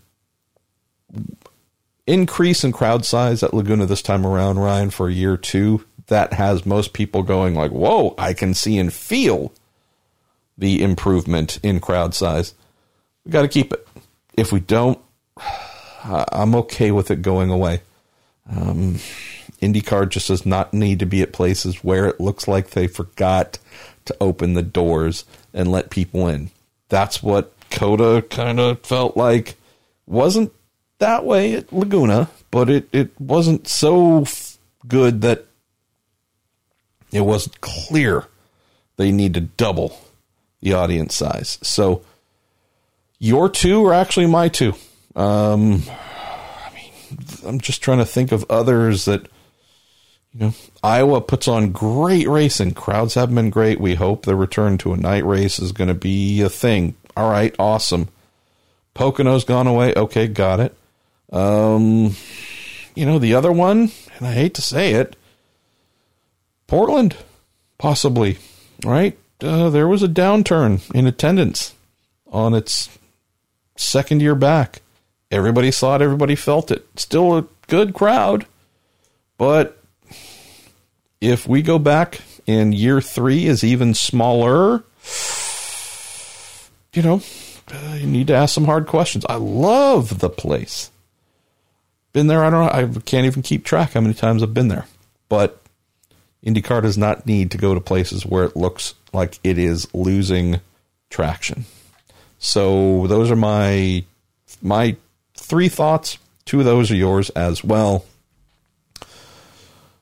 Ryan also said on the topic of reaching younger fans and bringing in a new generation, I believe you mentioned the Retro Rebel is not credentialed. How about IndyCar acknowledge the quality of content and make her ability to produce more of it uh, and help her to make more of it and at a higher level even easier? Well, I don't know how old Olivia is, but I'm guessing she's 12, 11, 13, 14. I don't know very young. So, yeah, I don't believe she would be credentialed, no matter how good she is, because I forget what the minimum age is, but she certainly isn't over the minimum age to receive a credential. Maybe this goes back to the question asked a little while ago from, I apologize, I'm forgetting your screen name, Eater Flozada. Maybe quality fan generated content, maybe that's the new thing that comes online, would say that this could be a good area for sure, Ryan, for Olivia and whichever number of fan media generators that would be identified where you go, hey, you actually do something unique and interesting, and you have enthusiasm and talent and passion. How can we help you? Let's add a new shoulder lane of content. We have the professionals. You are these are the you know you are a writer, you are a reporter, you are a whatever. This is who you are, what you do. It's your profession. You are a professional now. That's the standard. Should always be. I don't ever want to see that change. But maybe as technology and the ability for good folks like young Olivia, the retro rebel, uh, who's out making videos of testing at Sebring and all kinds of fun stuff. Maybe for those who stand out as, you know, having talent, having a future, bringing a unique aspect or angle. Uh, maybe IndyCar needs to embrace them. And even if they're too young to be credentialed, as Ryan mentions here, which is a great thing. Um, how can we help her? How can we help him, whomever? Uh, and say, you know what? You are a part of our family and community. So if you're trying to make good stuff, how can we help you to do that? And embrace it. Help promote it. Funnily enough, IndyCar does jack shit to help promote those of us who do this for a living. uh, I write a story, Miller writes a story, David Malsher writes a story, whomever writes a story. Um, it, it's as if we don't exist. But if they look, I'll take them embracing and helping anybody at this point and just saying, cool, we're going to do our best to make your content reach more people. That'd be awesome. So, you know, I don't really need the help. I'll, I'll, be honest. You know, Miller doesn't need the help. Malsher doesn't need the help. That's not the point. It's not a case of needing help. It's just a, you go, wow, we wake up every day working to help fans of this series know more about it and have more good stuff. And you treat us like we've got diseases and need to be avoided. That's in, that's interesting. Um, it's more maybe just a mindset thing that's a little troubling. Uh, but I like the idea here, Ryan. Uh, how can we embrace those who aren't professional yet? Maybe want to be professional at some point in the future. Uh, maybe, just maybe, they can do something to groom uh, my future either replacement or replacements or future bosses. Who knows? Um, I think that's a great idea, man. And I just got a text from Mrs. Pruett. It is 12:08 p.m., so we're now officially into Friday, and it is time for me to say no more words out of my face. So I'm going to stop and do my best tomorrow to get through some more questions. I failed to mention up front that combined, uh, boy, more than 2,000 words worth of questions. So uh, I'll see how many additional ones I'm going to get through before I have to let this episode fly. And let me say goodnight for the evening and I will speak to you maybe in the morning. And I'm not sure when this is going to go up, but I'm hoping it'll be Friday at some point. Well, so much for that idea. Uh, picking this up at 6:14 p.m. on a Friday evening. Don't have that many questions left to go, but there are some great questions here coming up. So definitely want to get to those and then say farewell to this episode. Sorry for the, I don't know, 20 something hour delay. Uh, yeah, so much for getting this posted uh, Friday morning there, idiot. All right, let's go to our man, Jeremiah Morrell. says this is me formally requesting an interview with Stanton Barrett, stuntman, 8500 driver, and CEO of a chocolate company. This is a story that needs to be told. I agree with you, Jeremiah. If you read the story this week about Marcus Ericsson's title sponsor for the year, Huski Chocolates, a Swedish brand, their Huski Chocolates America's CEO is indeed Stanton Barrett. How? I have no idea. So, just as Jeremiah raised, need to find out. So, I don't know if I'm going to see young Mr. Barrett before the 500, but I definitely need to find some time with him to do a My Racing Life and Career because the guy's fascinating. And like you, Jeremiah, and probably others, I gotta know. How do you go from being a stuntman to racing an IndyCar to being this American arm CEO of a Swedish chocolate company? I don't know. That's racing, though, right? You don't get these bizarre ass things like this in football or basketball. It's only us. Uh, I love it. I love it. Uh, let's see. Let's go to Michael McHugh. Says, "Hey Marshall, with the unfortunate passing of Rush drummer Neil Peart, I was reminded that Rush had a small sponsorship on the James Hinchcliffe Ryan Briscoe SPM car. Any interesting story here? With at least Neil having an interest in motorsports, or just convenient marketing with Hinch being Canadian? Also, who is the Alex?" That would be Alex Lifeson. Geddy Lee and Neil Peart of the Paddock. Great question, Mike. Uh, let's see. I didn't know. I, I, actually, and I'm really bummed at myself. So this was the 2015 Indy 500. Uh, we had the Rolling Stones come in, or I don't know who all, but let's just say the Rolling Stone band was on our man Justin Wilson's car for the Indy 500 I somehow, Michael, completely missed that my favorite band was involved in sponsoring the number five SPM Honda. Uh, wouldn't that have been a great story that I should have written about both Rush and the Rolling Stones being represented with their names on cars in the same Indy 500? Uh, boy, I felt stupid. So I reached out to Hinch and asked, and he replied and said, "I don't really know. Um, I'm. It, it, sounds a little familiar, but I'm not sure." And so he said, "You might reach out to the awesome Jeff Darks, who's I'll admit I don't remember Jeff's exact title at SPM, but he's been there forever, and he's kind of the man that does everything and is really good at it." Uh, he said, "Reach out to Jeff." So I did, and Jeff got me up to speed and said, "Well." There's kind of a reason why Hinch wouldn't have picked up on it so much, that's because they came in as a sponsor during race week. And if you remember, Hinch was in the hospital in a pretty bad way. So I felt like a dick, Michael, in asking Hinch about this and sent him a text and said, Man, I'm really sorry, dude. Uh, that was, I didn't know, but I was, that's really uncool. Um, so Hinch was kind of on drugs and out of it and wasn't fully aware. Turns out that Jeff uh, did have a great memory of this. And I was able to go back and find some photos that I shot of the car during the race. And I'm like, how did I miss this? Well, it was black lettering on a gold reflective engine cover. So maybe it didn't pop. I don't know. For me, he said it was not actually Rush coming through. This would have been the celebration of their R40 uh, video and album celebrating 40 years as a band. Uh, this is, or was it a little more than 40 years? I forget. I apologize, man. Um, he said apparently this came in through Amazon.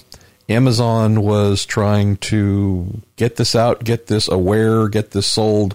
And so the rush angle wasn't through Hinch being Canadian and the band being Canadian, or it wasn't actually Rush, according to Jeff. It was Amazon that reached out, and that's where that came from. So, yeah, I apologize, man. I really should have been on top of this and done a story about it because, yeah, while I'm not a much of a Rolling Stones fan, I feel really stupid to have been there and for my favorite band to be on a car and I didn't even know it. Come on, man.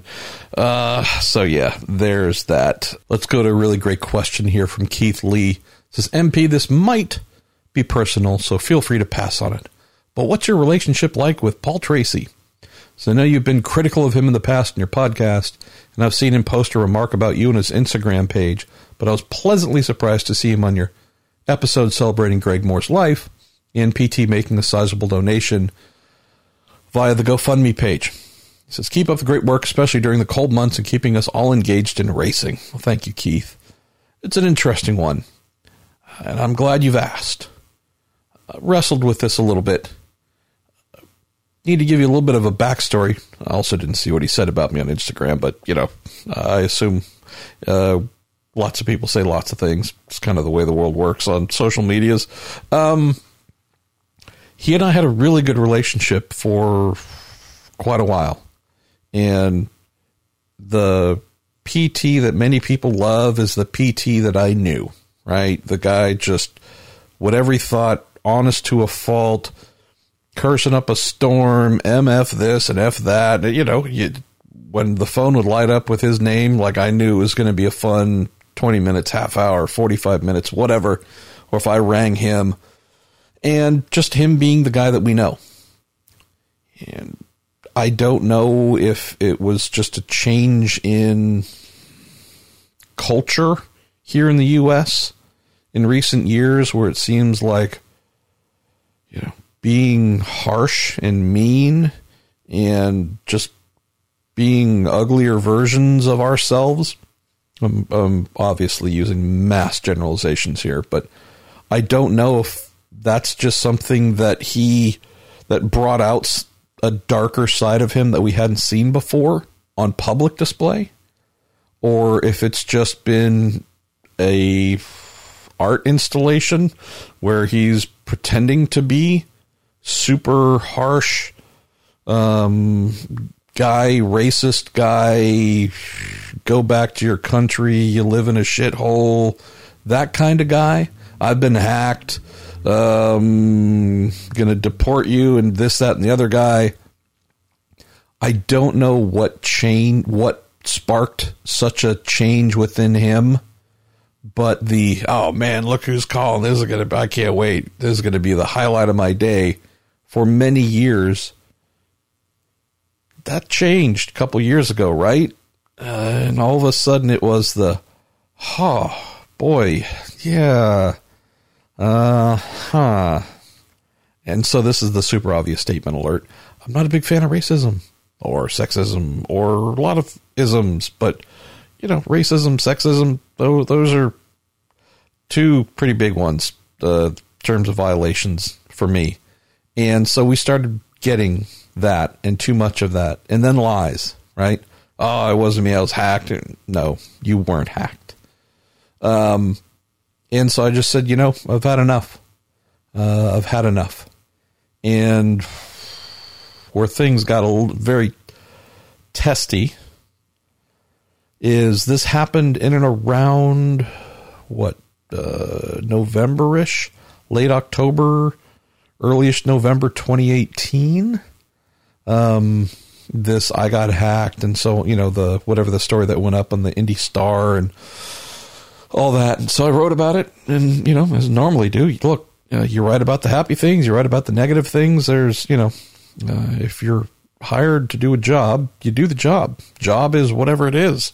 Uh, that was it. And so, anyways, just got blasted by him by text. You know, what's up with this and so on, and why aren't you support? And I'm paraphrasing because the thoughts weren't necessarily as, as clearly constructed, but you know, I'd, I'd expect support from you, and what's up with that, and so on. And I'd expect you to give me the benefit of the doubt, kind of communication.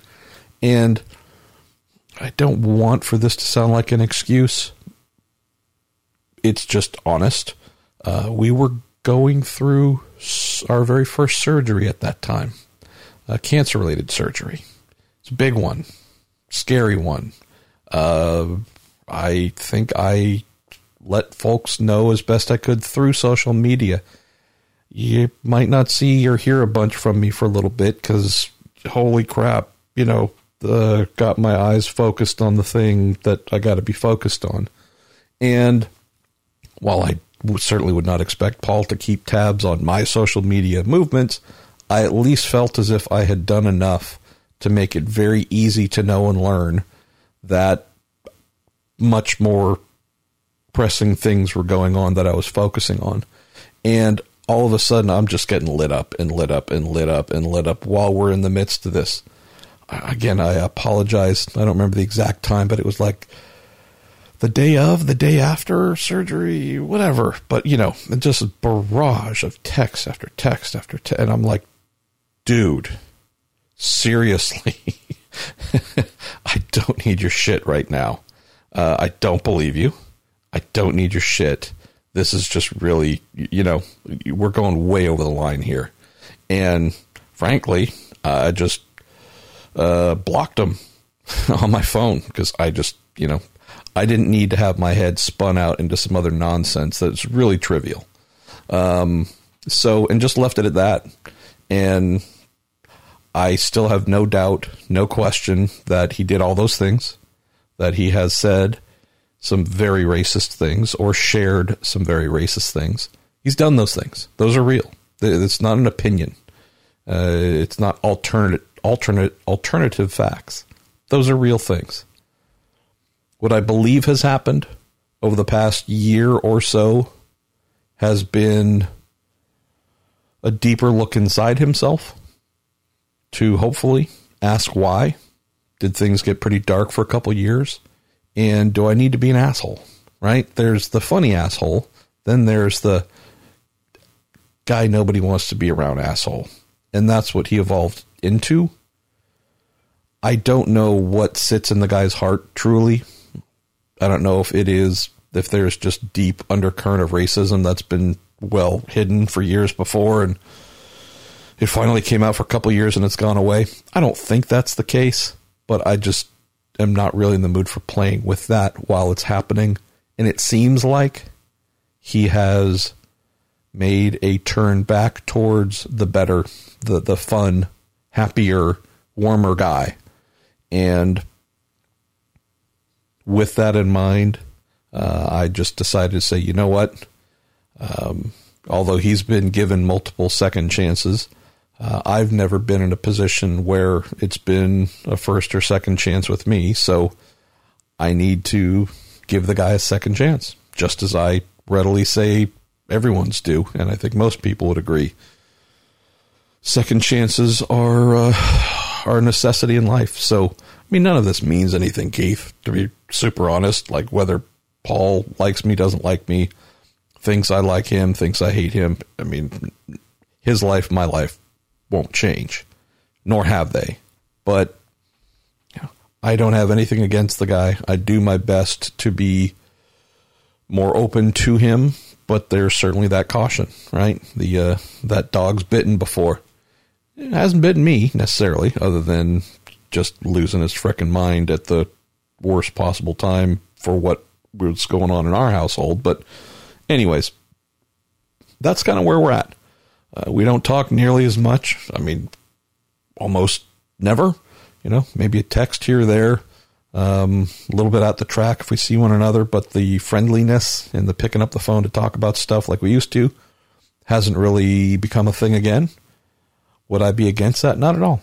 And you know, maybe time permitting, we'll make that happen. So, uh, yeah, just trying to be honest here.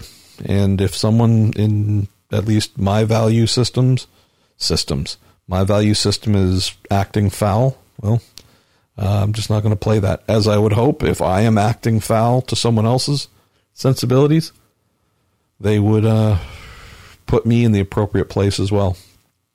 So there you go. But thanks for asking that, man. Uh, that's really cool. Adam Smith, as we get down to the last couple. Adam Smith, says since you've been enjoying refreshing brews on the Q&A shows, can you match IndyCar drivers to their beer styles? Who would be the thick, robust stout, the watered down light beer? How about which driver would be the cheap gas station cooler beer? I love it. I love it. And unfortunately, because my brain's a little bit tired, I do need to pull up the driver list again. All right, who's the stout? Who's the one of them all where you're like, okay, that guy's going to drink you under the table and take a punch. Oh, that that list isn't too too long an IndyCar, is it? I mean, you, I I would gravitate towards Scandinavian or British or Australian, New Zealand. Those are either punchy places or liquor holding places.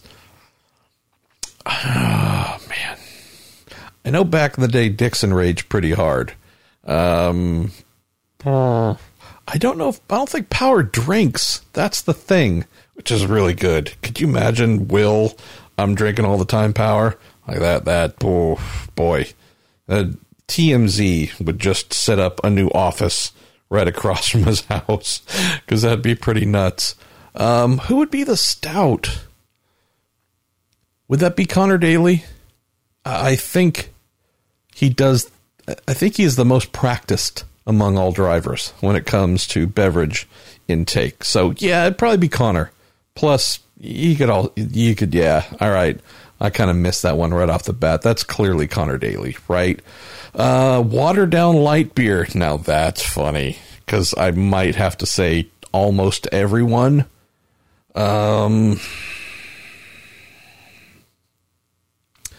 who's the one who you th- you'd think would get half a Coors Light down and like get a like need some help standing, get a little tipsy? Ooh, boy, this is a great one, Adam. Thank you. I'm, you know what I'm trying doing here? I'm trying to think of who you all are thinking of right away, and and I'm struggling a little bit. Um, who who would be who's the lightweight, right?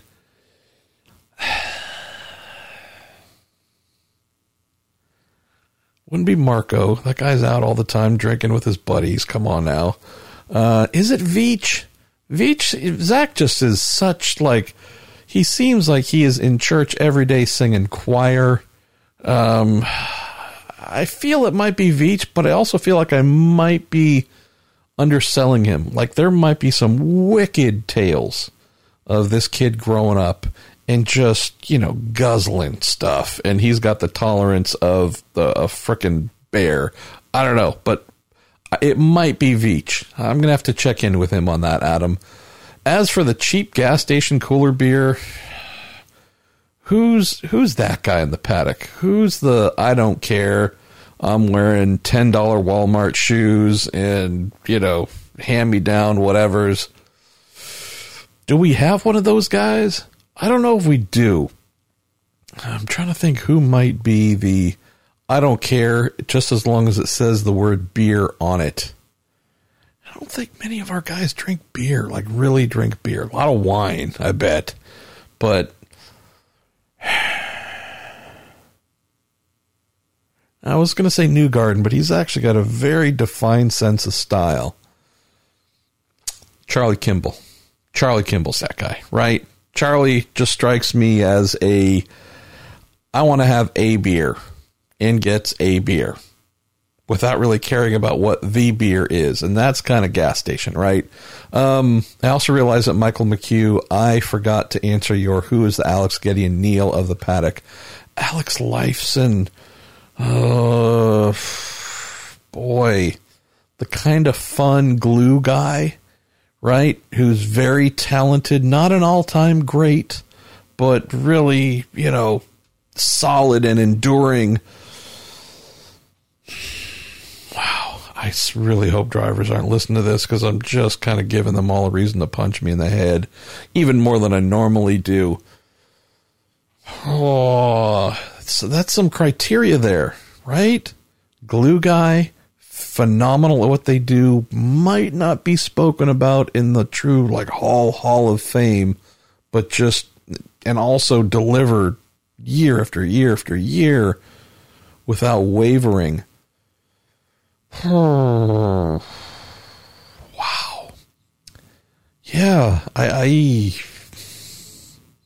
I don't know if anybody really fits that bill. Maybe I've set the, the standard too high for that, Mike. I don't know. You maybe you're gonna have to tell me who comes to mind for you. Geddy, multi-dimensional, one of the greatest bassists of all times. Uh, a great singer if you like his style of singing, but also could be the worst singer ever if you don't. So possibly, you know, amazing and maybe someone who fans either love or hate. There's no down the middle. Maybe that's the Geddy Lee of IndyCar. Oh, I mean, that'd have to be Graham Rahal, right?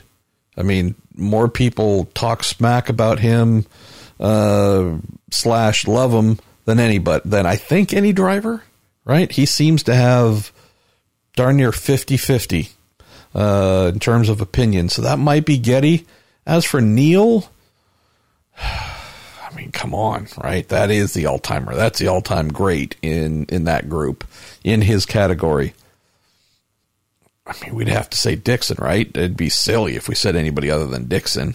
Uh, multifaceted. That's the other thing too, where I think there's a great kind of parallel here, Michael, where we have Dixon who won his first championship in an old school, pretty basic IRL chassis uh, with a Toyota. Took his next Honda Power, obviously more advanced spec Dallara chassis. Won the Indy 500 as well. Took his third championship, totally different chassis, twin turbo V6 using Honda wins his next one, manufacture aero kits with a Chevy, wins his next one without the manufacture aero kits, back to a completely different thing as well, universal aero kits with a Honda, just someone so versatile over the years with the tools changing um, and mastering each one. I mean, that's Neil Peart, right? That's the guy whose drum kit grew not just in size and tools, but electronics and drum pads and all kinds of things in and out from pure, call it analog to digital to a blend, uh, and just remained at the top all along. I'd say that's a perfect fit for Dixon, wouldn't you? Someone who, through a bunch of very defined in different eras of cars, competition, back when it was the IRL, then the IndyCar series, then when CART teams came over, and then all kinds of changes, this, that, and the other. Yeah, just, uh, yeah. So I think I got Geddy and Neil. Alex, that's one where I'm going to need your help. Let's go to where are we going here as we start to wind down finally. Ronnie Mons. I was wondering if it was Ronnie Mund from Stern Show. Any updates on new manufacturers joining the series? Also, rumors are spreading that Honda might leave for NASCAR. Is there a backup plan if this happens? No news right now, Ronnie, of a third manufacturer joining the series. Definite rumors about Honda and NASCAR because Honda's senior official, one of their senior officials, former head of Honda Performance Development, Art St. Cyr, said they're looking at it, they're considering it if they were to leave, I, I, it would suck.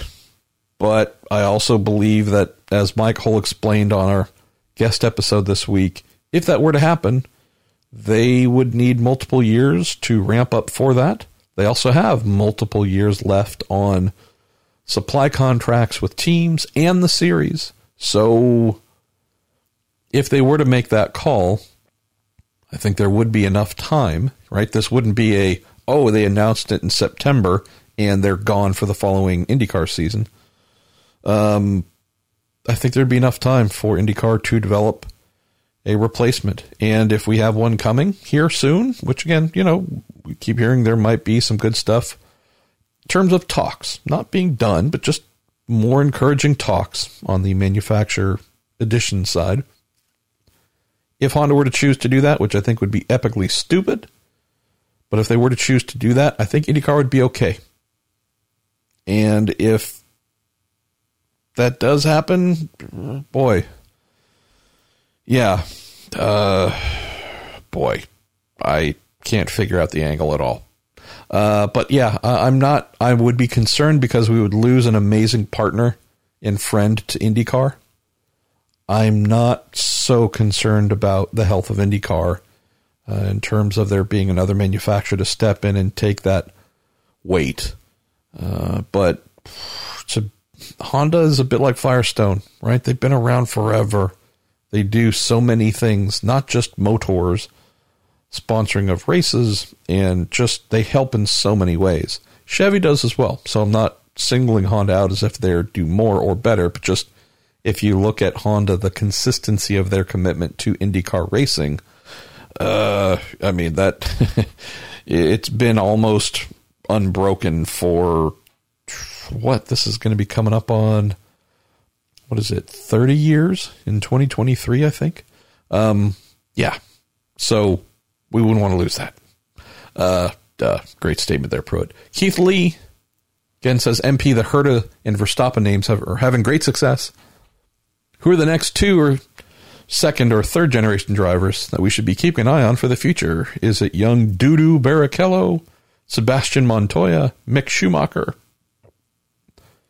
Young Mick obviously is doing well in Europe. I don't know if he has jumped out as equal to his father. I think that would be a really crazy expectation. Good old Juan Montoya, though.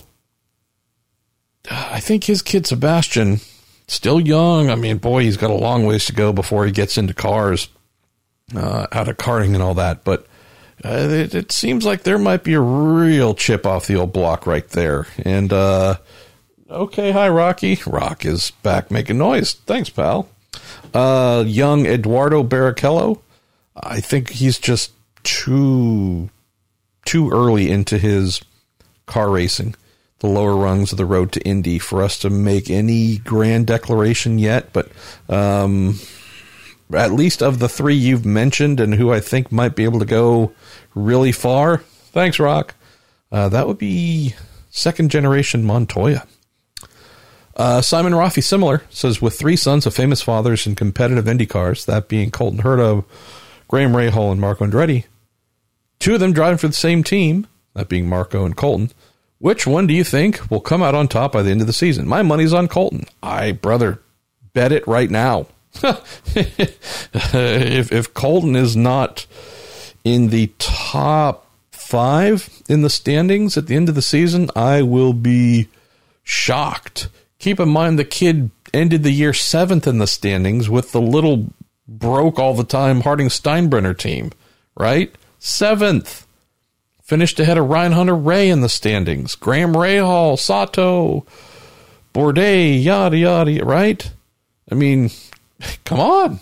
So, looking at 2019, Andretti Autosport, four full time cars. You have Colton as the fifth affiliate satellite team using the technologies from Andretti and a great race engineer, but again, no money. Well, that kid if you think of this, call it five car combined Andretti footprint, the kid finished P2 in the championship among those five drivers. Only Alexander Rossi finished ahead of him. Okay? I mean, so imagine now the kid at the main mothership with a better budget. Uh, uh, uh yeah. Um, if it isn't Colton, this is it's that is going to be a crazy headline to write at the end of the year that the kid was not not only the, the best among the second generation drivers, but uh, with Rossi finishing third in the standings uh, and Colton finishing seventh.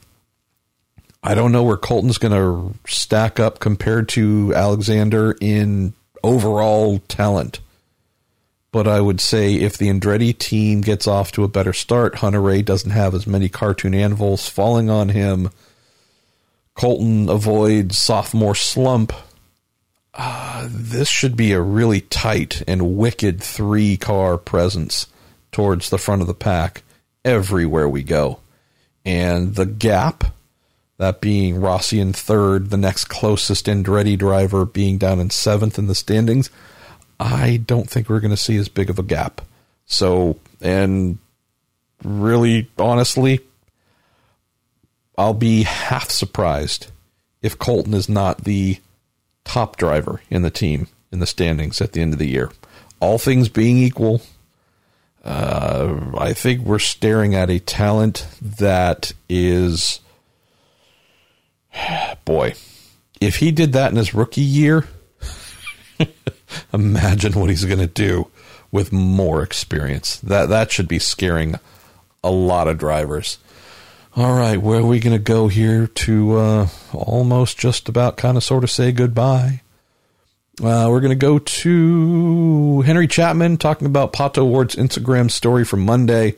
Says it seems as though Andrew Jarvis, former performance engineer at the McLaren F1 team with Lando Norris, has moved over to the IndyCar operation. Did confirm that the team kind of sort of thought he was there. I don't know what role he's going to have, if it's full time or what, just because they haven't gotten back to me. So I need to follow up there. That'd be an interesting one, wouldn't it? That'd be kind of story outright. Uh, Alexei Hrushko. Really nice. Says, Hey, Marshall, great news to hear Cooper Tires has stayed on for the third season. Mentions that when it comes time to buy tires for his car, he's going to look for some Cooper tires in his native Ukraine. Asks about IndyCar teams and their testing habits in the winter at Sebring. Says, why not hold a race there? And he says, and I checked, neither USAC or CART or IRL ever raced at Sebring. Why? And why is Sebring so popular as a testing venue? It's flat with a specific surface. It has minimum in common with other IndyCar circuits. The teams only go there because of weather. Well, a couple things. Weather, yes. Obviously, it's usually pretty good. There are limitations on the tracks that teams can use in terms of the ones that they race on, Alexi. So this is something where they can go to a track uh, where they don't race on and don't need any special dispensation. Uh, it's used quite often because it's a short, not very high grip uh, circuit. This, again, being the short course, not the full, what, 3.7 mile Sebring full road course. It's used quite often to mimic street course racing. A short point and squirt in a lot of corners, low to medium speed corners, vast majority of what you're doing there. A lot of left, right, quick, you know, quick transition being asked to the car, which mimics a street course environment. Plus, again, it's not high grip. And especially if you get a lot of heat going, things get even more slick, which is mimicking street courses even better. So it's readily available. It's something that helps teams to work on not just their street course stuff, but the you know, road course as well. Um, and it's just very easy to get to. Uh, all with the final note you mentioned about weather. You know you can go there, and more often than not, you're going to be able to test and not have to worry about snow, crazy rain, crazy whatever. So it's consistent. I also think cost wise, it's not too bad. So there you go. As for holding a racer, no, not a chance. Uh, not, you want to use the whole course. That would be the most entertaining thing, and the cars would snap in half. the bumps are just too mental for that to even be an option.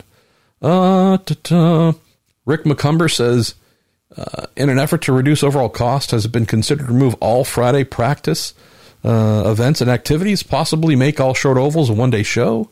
It'd be the same for all teams, and everyone would have to be, quote, fast off the truck starting Saturdays.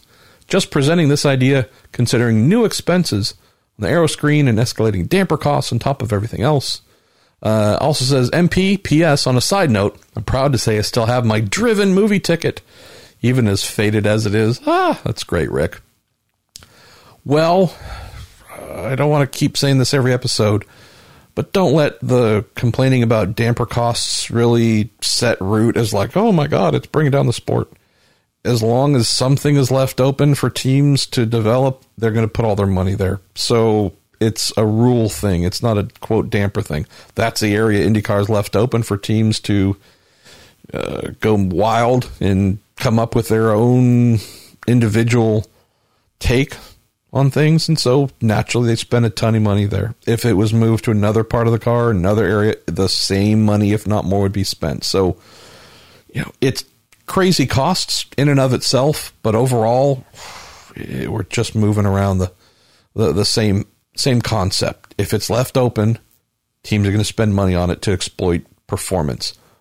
As for the overall costs and going to the just a two day show for the say road and street courses or just a one day show for the short ovals, I mean it it wouldn't be too crazy. I think for some of the short ovals. Yeah, well, Iowa in particular, I think stands out as really the perfect place to do that. Maybe Texas as well. Uh, I think Texas, although that's not a short oval, I'd vote for doing that at, at Texas and on uh, at Iowa. Uh, get in one day, knock it out, have fun. You know, we haven't seen like two day turnouts really be successful. So I'd be down for that there. As for elsewhere, you know, the truth is Fridays at most road and street courses are not great in terms of crowd size. My only concern, and this is where you all as the fans need to weigh in, would be would you feel as if you're losing something? You know, how many how many folks really take the day off work to go and see the Friday at Mid Ohio or Elkhart Lake or wherever else. With that going Portland, with that going away, you know, just really enrage you and feel like you're being ripped off. I mean, we assume ticket prices would be a little friendlier since they're two days instead of three. But does that mean IndyCar now earns less money for a sanction fee to then put into the leader circle payments that they give to teams because we're only there for two days and only getting paid for two days. Again, I, I don't know about all these knock on effects, Rick, but I can say that uh, one or two places, I think that'd be great. Texas, Iowa, get in, get out, have fun. They'd be great races too, right? Uh, when we see teams are not as studied as they want to be, uh, you go through some pretty wild swings of performance in the race, and that tends to make for really exciting racing. As for that on the road and street courses, since that's what uh, twelve of the seventeen races or so, um, I don't know. I'm not sure. You all would have to say whether you'd be good with that or not. Uh, Sean Lee, a couple of these I can just get to quickly. So as we say goodbye, Sean Lee, more of a John Reinbold type question. Uh, the announcement that they're adding races is amazing. I'm a Sage Karam guy and a Chevy guy. What I find odd though is that a Indy 500 only team has decided to add road courses. Hashtag me personally. I think it's easier to add on more ovals since it's the same car and kit. Or is this part of the plan? Uh, just not announced. Well, keep this in mind, Sean. They were never an Indy only team. They were an everything team until they had some pretty significant financial uh, setbacks in 20, all, eh, not third of the way through the 2013 season. So they have been an Indy only team for what five, six years now. It's never their desire. So I would, while it is accurate to characterize them as an Indy 500 only team, it hasn't been because that's all they've wanted to do. So that's the first thing to know. The second thing is with Wix Filters stepping up as a sponsor, got to keep in mind that they get a pretty good hit at the Indy 500 Sorry, taking a little sip there of my latte. I have a latte to stay awake. Um, Wix might want them to represent them elsewhere. Sponsors are often the drivers of what you do, how you do it, and where you do it. So they already get a really good hit at the Indy 500, as they have for a couple years now with Sage. All fantastic. If they're willing to spend more money to be on major television, to get more time, get more impact into certain markets, then I think that's a pretty fantastic thing. And that's where I would put my head here. Not so much oval team, do more ovals, but hey, if you want to go do some road courses and you've got a sponsor, it's like, yeah, we want to be in front of those people here and those people there. That's the best news of all. That tells me that they have people that see value in them being more than just a one trick oval pony. Uh, Joe Van Galen, you ask, has there been a notion of cross market an IMSA event? If you take Kansas Speedway, for example, you could market a ticket to an IMSA night race coupled with a minor league baseball game, a soccer game, and a theme park. And you never have to get in a car in that sports complex they have there. And there are hotels all over the place. Uh, he says the Kansas Roval is the Kansas Roval a great track with great passing? That would be a no. Uh, no, but neither is Monaco.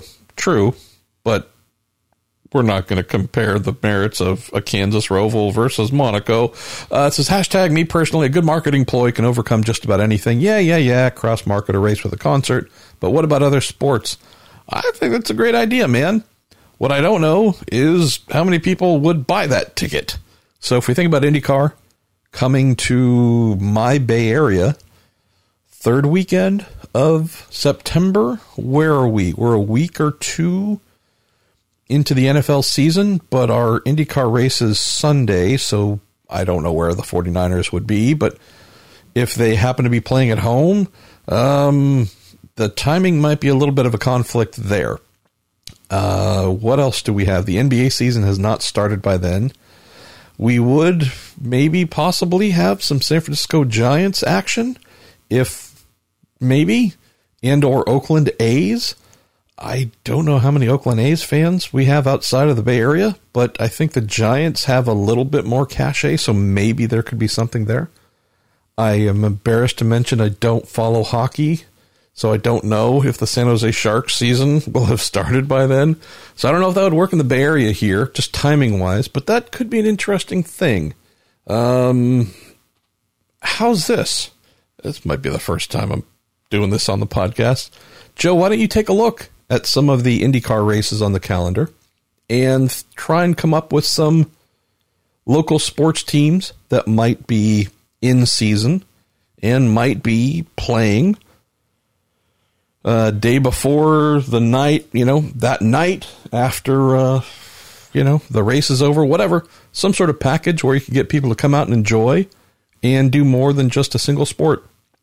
I think that might actually be pretty cool, but I'm going to rely on you to uh, give me some feedback as to whether I should send that to uh, good old Roger Penske uh, as an idea. And I sent him one yesterday, and uh, he seemed to like it, so we'll see.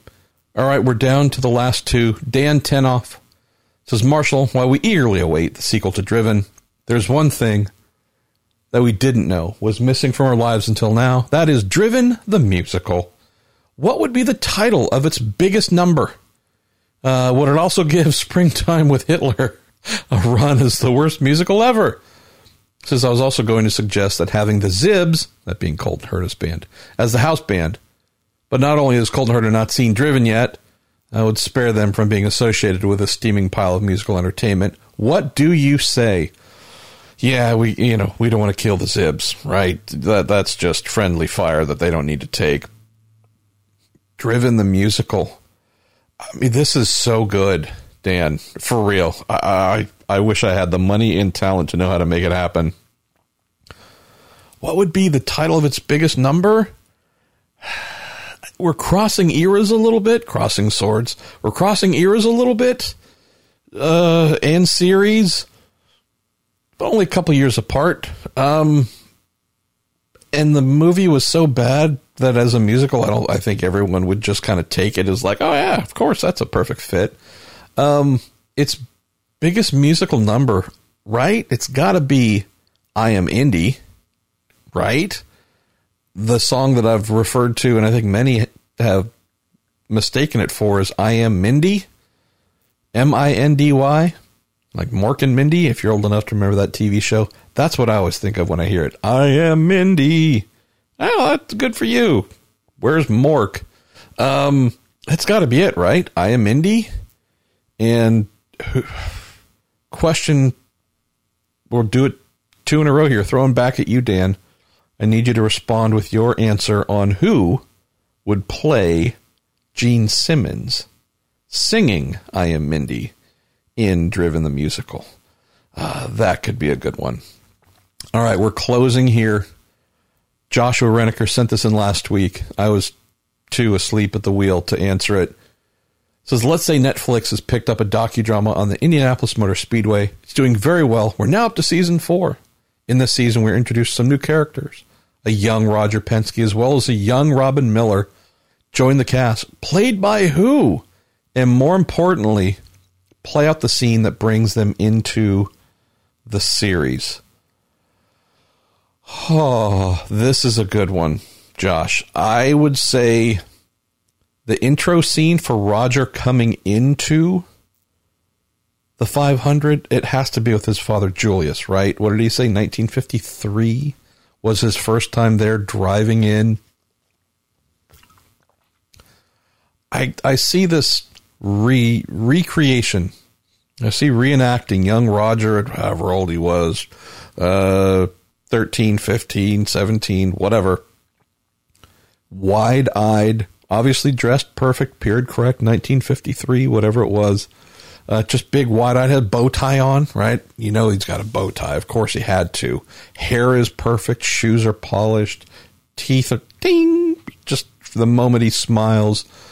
All of these things, just perfect. But everything shot from super low, right? Kind of worm's eye view looking up. So him walking into Gasoline Alley, even though I'm sure he didn't back then, but just the whole scene is set just as young Roger Penske introduced to the 500 by his father Julius, and you see him. The camera pans up, and you see this little hand holding his father. Granted, he'd be not little, but holding his father's hand. Although you probably wouldn't do if you're a teenage boy. But again, just go with me here.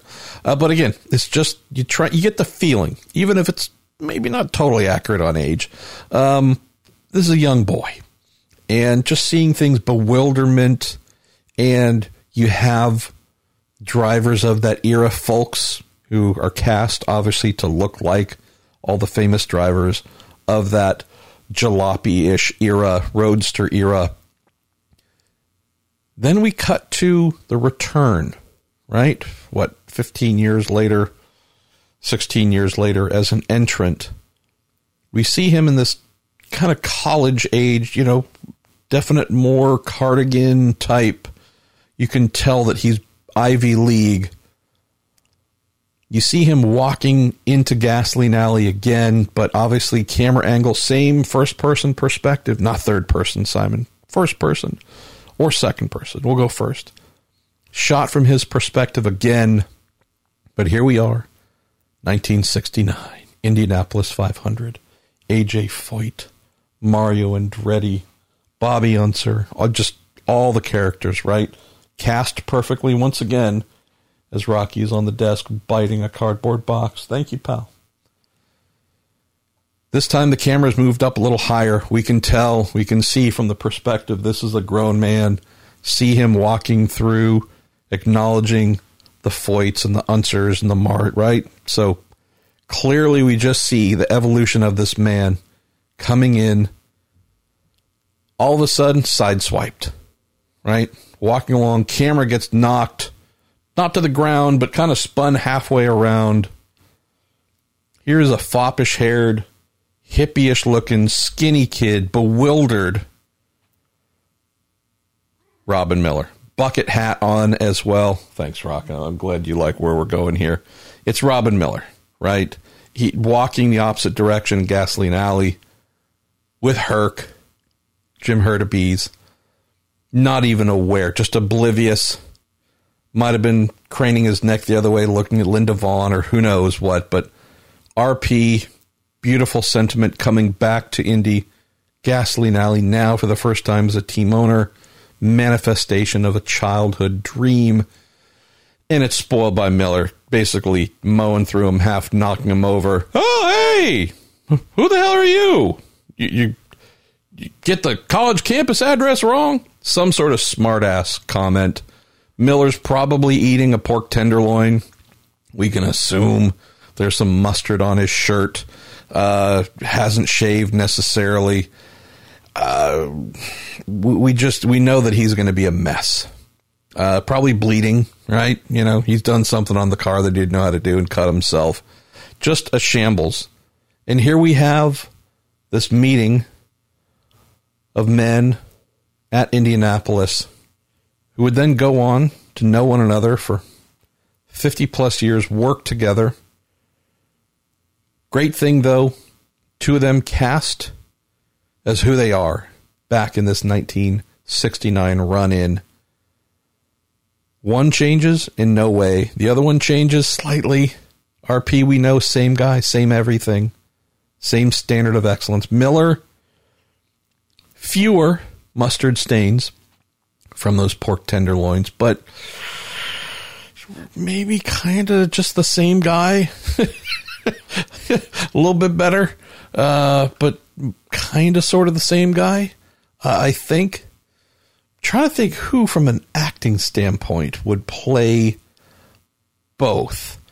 I mean, he's too old. I don't even know if he's still alive.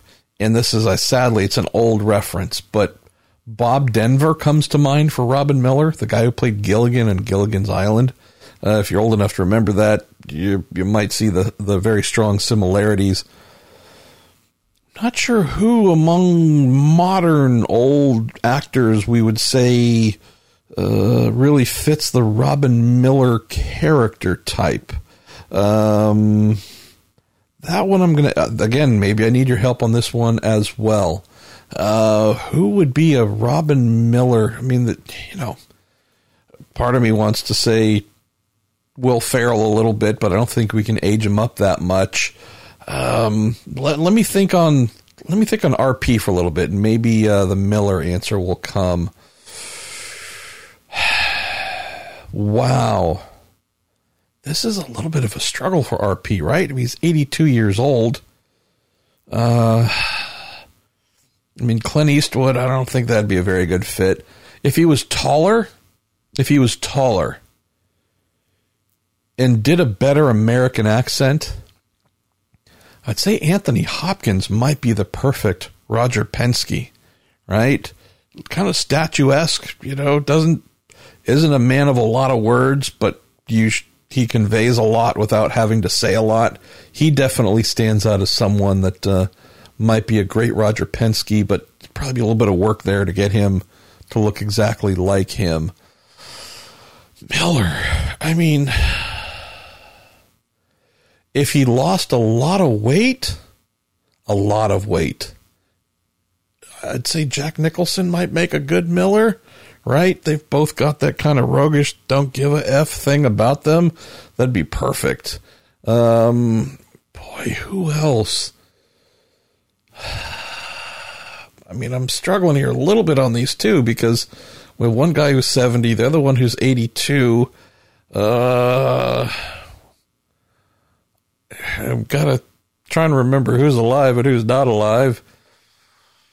I think we might have to go with uh, Anthony Hopkins for Penske, and we'll just imagine a skinny Jack Nicholson, bumbling Jack Nicholson as Robin Miller. Man, that'd be a lot of fun. I would so pay to watch that. Uh, but send in your ideas. That's that's the thing. I love that y'all send in these silly fantasy things for me to try and work through. And I get some of them, and some of them I don't. But uh, I really want to hear what you guys think because as I find out whenever I do these, you always send in better ideas than what I come up with. So hit me with the uh, the three members of Rush in the, in the IndyCar paddock. Who are your picks? That'll be great seriously great to hear.